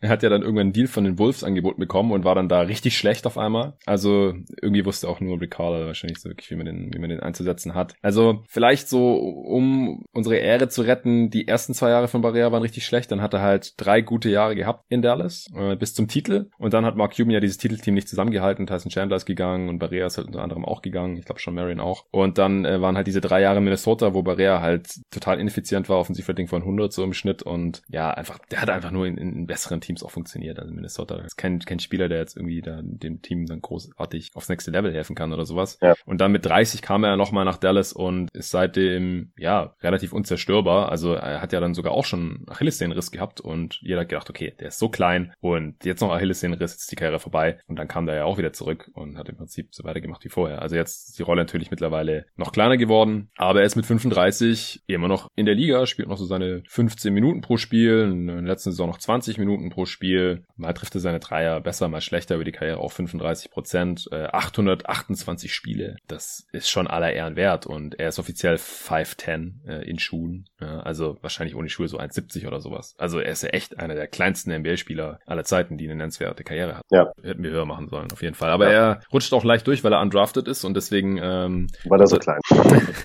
Genau, und weil er so klein ist, rutscht er auch leicht durch. Und die undrafted Spieler, da, da muss man immer noch mal ähm, separiert dann recherchieren, weil die halt in den äh, Listen dann oft nicht auftauchen. Wenn man halt die Spieler von der Draft 2006 vergleichen möchte oder sowas, dann sind halt immer nur die Spieler, die gedraftet wurden. Und Barrier ist definitiv besser als, naja, zwischen 12 und 15 dieser Spieler, die gedraftet wurden. Ja, Tyrus Thomas würde ich mal noch kurz erwähnt haben ja. wollen. Wie gesagt, der wurde gegen Lamarcus Aldridge getradet, der ja hier äh, der beste Spieler in der, unserer Rückschau ist auf jeden Fall. Der hat nur acht Jahre in der Liga sich halten können. Acht und fünf aufgelegt über 400 Spiele, nicht mal 8000 Minuten. Absoluter Athletik-Freak, hatte jegliches Potenzial, vor allem am defensiven Ende als entweder athletischer Smallball Fünfer oder auf der Vier, aber in der Offense hat er auch nicht wirklich gewusst, was er machen soll. Ich kann mich noch erinnern, damals haben sich die Bulls-Fans in dem NBA-Forum, wo ich viel diskutiert habe, bevor Social Media aufgekommen ist, unglaublich darüber aufgeregt, dass er Vergleich mit Stromal Swift gezogen hat. Und äh, einer hatte dann sogar in seine Signatur reingepackt, hatte jemanden zitiert, so, Tyrus Thomas ist gleich Stromal Swift 2 und dann mit dem Datum daneben, weil er wahrscheinlich gehofft hat, dass sich das irgendwann noch als ganz, ganz miese Projection herausstellt und das ist leider nie passiert. Also Tyrus Thomas ist im Prinzip Stromal Swift 2 gewesen. Also sehr krasser Springer und lieber äh, Highlight-Blocks und Dunks ohne Ende gehabt, hat auch mal beim Slam Dunk Contest mitgemacht und wurde für dieses Zitat berühmt. Ja, warum er denn mitmachen will beim Dunk Contest. Und dann hat er gesagt, ja, ich, ich mache da mit und dann gewinne ich da, was waren das, 15.000 Dollar oder sowas konnte man damals, glaube ich, gewinnen. Ich nehme meine 15.000 Dollar mit und dann call it a day. Also er hat so im Prinzip gesagt, er gewinnt, geht da hin, gewinnt kurz, will eigentlich nur diese 15.000 mitnehmen und, und dann war's das. Kam auch ein bisschen komisch rüber, natürlich hat er auch nicht gewonnen. Und ich musste irgendwie an Stromal Swift denken. Und nee, genau, ich habe mir von Tyrus Thomas irgendwelche, irgendwelche Highlights reingezogen jetzt die Tage. Und dann wurde mir auch Stromal Swift vorgeschlagen bei YouTube. Und dann habe ich mir von dem die Top 20 Dunks seiner Karriere reingezogen. Und Platz 1 war tatsächlich ein Dunk. Wenn du mich gefragt hättest, was mein Lieblingsdunk von Stromal Swift ist, dann hätte ich dir auch den genannt. An die anderen konnte ich mich teilweise nicht mehr so gut erinnern. Aber der, der ist mir einfach im, im Gedächtnis geblieben. Und zwar, äh, Stromal Swift ist in der Midrange so einer Freiwurflinie ungefähr, faked einen Midrange-Jumper. Und wer fällt natürlich gnadenlos drauf rein? Tyrus Thomas springt an ihm vorbei. Und Stromer Swift macht ein Dribbling und slammt ihn einfach so, so mit beiden Armen Tomahawk-mäßig einfach total krank rein und Tyrus Thomas, weil er halt auch so ein krasser Athlet war, kommt aber auch noch von hinten ins Bild reingeflogen und kommt auch so aufs Poster mit rein. Also den Dank kann ich einfach nur empfehlen. Guckt den euch an, Stromer Swift über Tyrus Thomas und ich fand's einfach krasser Danke. Krasser Danke auch und ich fand's wunderschön, dass einfach im Prinzip er da über seinen Nachfolger Tyrus Thomas drüber gestopft hat. Zwei tragische Athleten der NBA-Geschichte. Den wollte ich hier noch erwähnt haben. Jetzt vielleicht jeder noch einen Namen oder sowas und dann können wir es hier auch dabei belassen. Ja, bei mir wird's jetzt echt dünn, muss ich ehrlich sagen. Also vielleicht würde ich jetzt sogar Ronaldo Belkman nehmen. Ja, eine New York Knicks-Legende. Eine New York Knicks-Legende. Shannon Brown, sorry, jetzt habe ich zwei gesagt. Ist okay. Äh, den hätte ich jetzt auch noch genannt. Jetzt übersehen. Das war noch äh, athletischer, scorender Flügel, der auch viel Highlight-Potenzial hatte. Der Kopf war nie so richtig da und auch vergebenes Talent. Championship mitgenommen bei den Lakers. Ich durfte ihn nochmal bei den Suns genießen. Ja, Kopf ist nicht hinterhergekommen. Slam Dunk, Contest Material, wobei er dann auch enttäuscht hat, nicht gewonnen hat. Natürlich als Lakers-Spieler auch ein bisschen überhyped von den Fans. Äh, ich dachte, du nennst noch Booby Gibson. Ja, ja, stimmt. Ja, wäre noch ein Kandidat. Ja, an 42 damals von den Cavs gedraftet und weil das Cavs-Roster echt dünn war, hat er eine sehr große Rolle gehabt dann da in diesen LeBron James-Teams und vor allem dann halt gleich in der Rookie-Saison 2006-7 bei diesem Finals-Team äh, der Cavs. Aber der konnte sich auch nicht lange in der Liga halten. Auch keine 400 Spiele. Ja, beste Saison war seine zweite Saison in der NBA. Da hat er 10 Punkte pro Spiel aufgemacht, äh, aufgelegt und hat auch nur für die Cavs gespielt bis 2012. 13 dann und sobald LeBron weg war, ging bei ihm eigentlich auch nichts mehr. Und dann war er mit 26 auch wieder raus aus der Liga. Aber ja, als 42. Pick dieser Draft hier noch in die Honorable Mentions oder quasi Top 20 reinzukommen, das äh, mit so einer kurzen Karriere, das sagt natürlich auch einiges aus. Shannon Brown wurde damals an 25 gepickt von den Cavs, interessanterweise, konnte sich aber auch nicht durchsetzen. Ja, Sergio Rodriguez, Spanish Chocolate. Ja, stimmt. Ja, der, der hatte leider nur fünf Saisons in der NBA gespielt. Ja, Am Anfang ja. auch interessanterweise für die Blazers, ja, äh, mit, mit Roy und äh, Aldridge und so. Und ja, war auch einer der Picks von den Suns, der dann mit Sicherheit verkauft wurde. Ich kann es hier gleich nochmal äh, bestätigen. Ja, damit, Garantiert. Wir, damit, damit wir uns hier auch treu bleiben. Ja, hier Phoenix Suns, 27, Trade Portland. Ja, in Exchange für, du weißt es schon. Cash. Yes, Cash Considerations für Robert Sarvers Geldbeutel. Ja, der hat aber vor ein paar Jahren noch mal in, in uh, Philly eine ganz solide Saison. Ich war auch mal in Madrid 2011 äh, und bin da rumgelaufen und dann ist mir tatsächlich einer mit einem äh, New York Knicks Sergio Rodriguez Jersey über den Weg gelaufen. Habe ich sogar ein Bild von gemacht. Ja, das ist schon cool. Noch kurz unsere drei Kategorien. Most overrated, most underrated und der Spieler, den man immer noch nicht aufgegeben hat von der Class 2006. Fang du gerne an mit der Kategorie, auf die du Bock hast. Ähm, overrated Rondo. Also ja. in seiner, in seiner Prime keine Frage, absolut. Ich will ihm da auch wirklich äh, kein Unrecht tun. Äh, guter Spieler, aber ja, würde ich auch so sehen. Vor allem die zweite Karrierehälfte leider massiv überbewertet. Wenn man sich nur die erste Karrierehälfte anschaut, dann wahrscheinlich properly rated, aber unterm Strich auch überbewertet. Vor allem die letzten Jahre massiv. Gehe ich mit. Äh, most underrated Kyle Lowry oder JJ Reddick, denke ich. Hm, ich nehme Paul Mills. Ja, hattest du ja schon angekündigt, ja. Paul Mills passt da auch mit rein. Ich glaube, Kyle Lowry vor allem bis zum Championship-Gewinn letztes Jahr und wie gesagt, diese Playoff-Chucker-Geschichte, die konnte ich nie so hundertprozentig ja. nachvollziehen. Und äh, JJ Reddick allein schon daran äh, erkennbar, dass ich ihn heute versehentlich an fünf äh, nicht gedraftet habe und stattdessen Rudy Gay genommen habe, dass er mir da einfach durchgerutscht ist, obwohl ich ihn auf dem Zettel stehen hatte. Ja, Spieler, den man immer noch nicht aufgegeben hat, Nico. Da würde ich dann, glaube ich, tatsächlich Shannon Brown. ja, der passt sehr gut. Ich nehme Tyrus Thomas, wir haben ja gerade schon über beide gesprochen, passt doch schön in mein Profil rein, der überathletischen Spieler, die im Kopf nicht ganz hinterherkommen, die, äh, vor allem wenn man sich die Highlights reinzieht, dann denkt man nur, boah, äh, könnte natürlich alles, aber hat es dann nie so ganz auf die Kette gebracht. Okay, Nico, äh, ich danke dir, dass du hier wieder am Start warst bei der Redraft 2006. Der nächste Jahrgang wird besser, äh, versprochen. Und ich hoffe, es war trotzdem unterhaltsam. Mir hat es auf jeden Fall wieder Spaß gemacht, wurde es auch wieder viel zu lang. Aus welchem Grund auch immer. Ich glaube, wir haben am Anfang viel zu lang über Aldridge, Lowry, Millsap, Rondo und Rudy Gay gesprochen. Aber es gibt ja zurzeit auch nur so zwei, drei Folgen die Woche. Die nächsten beiden Folgen sind mit dem Arne Brandt zusammen geplant. Ende der Woche, wenn da nichts dazwischen kommt, dann äh, werden wir die äh, Cavs Preview Review machen und äh, die Phoenix Suns, mein Lieblingsteam, freue mich schon besonders drauf. Und ich hatte mit Arne ja auch vor mittlerweile über einem Monat eine Folge über Covid-19, über das Coronavirus aufgenommen und vor allem über die Auswirkungen auf die NBA-Saison und was wir erwarten, wie es da weitergehen könnte und wann es da weitergehen könnte. Ich glaube, da können wir dann mal ein kurzes Update auch dazu raushauen. Das gibt's dann, wie gesagt, alles gegen Ende der Woche und dann nächste Woche geht's dann wahrscheinlich mit der nächsten Redraft 2007 weiter. Vielen Dank dir, Nico. Vielen Dank allen fürs Zuhören. Ihr könnt Nico gerne folgen auf Twitter Twitter unter @nicog_gtg. Mir könnt ihr überall folgen, Facebook, Twitter, Instagram unter jeden Tag NBA. Könnt auch gerne weiterhin Feedback geben zum Podcast im Allgemeinen und natürlich auch zu diesem Format. Was gefällt euch daran? Sollen wir hier immer weitermachen, bis uns irgendwann die Draftjahrgänge ausgehen? Was könnte man eventuell noch verbessern? Zu kurz, zu lang? Wie auch immer, gerne direkt an mich unter jeden Tag NBA, gerne auch jeden Tag NBA at gmail.com. Vielen Dank dafür und bis zum nächsten Mal.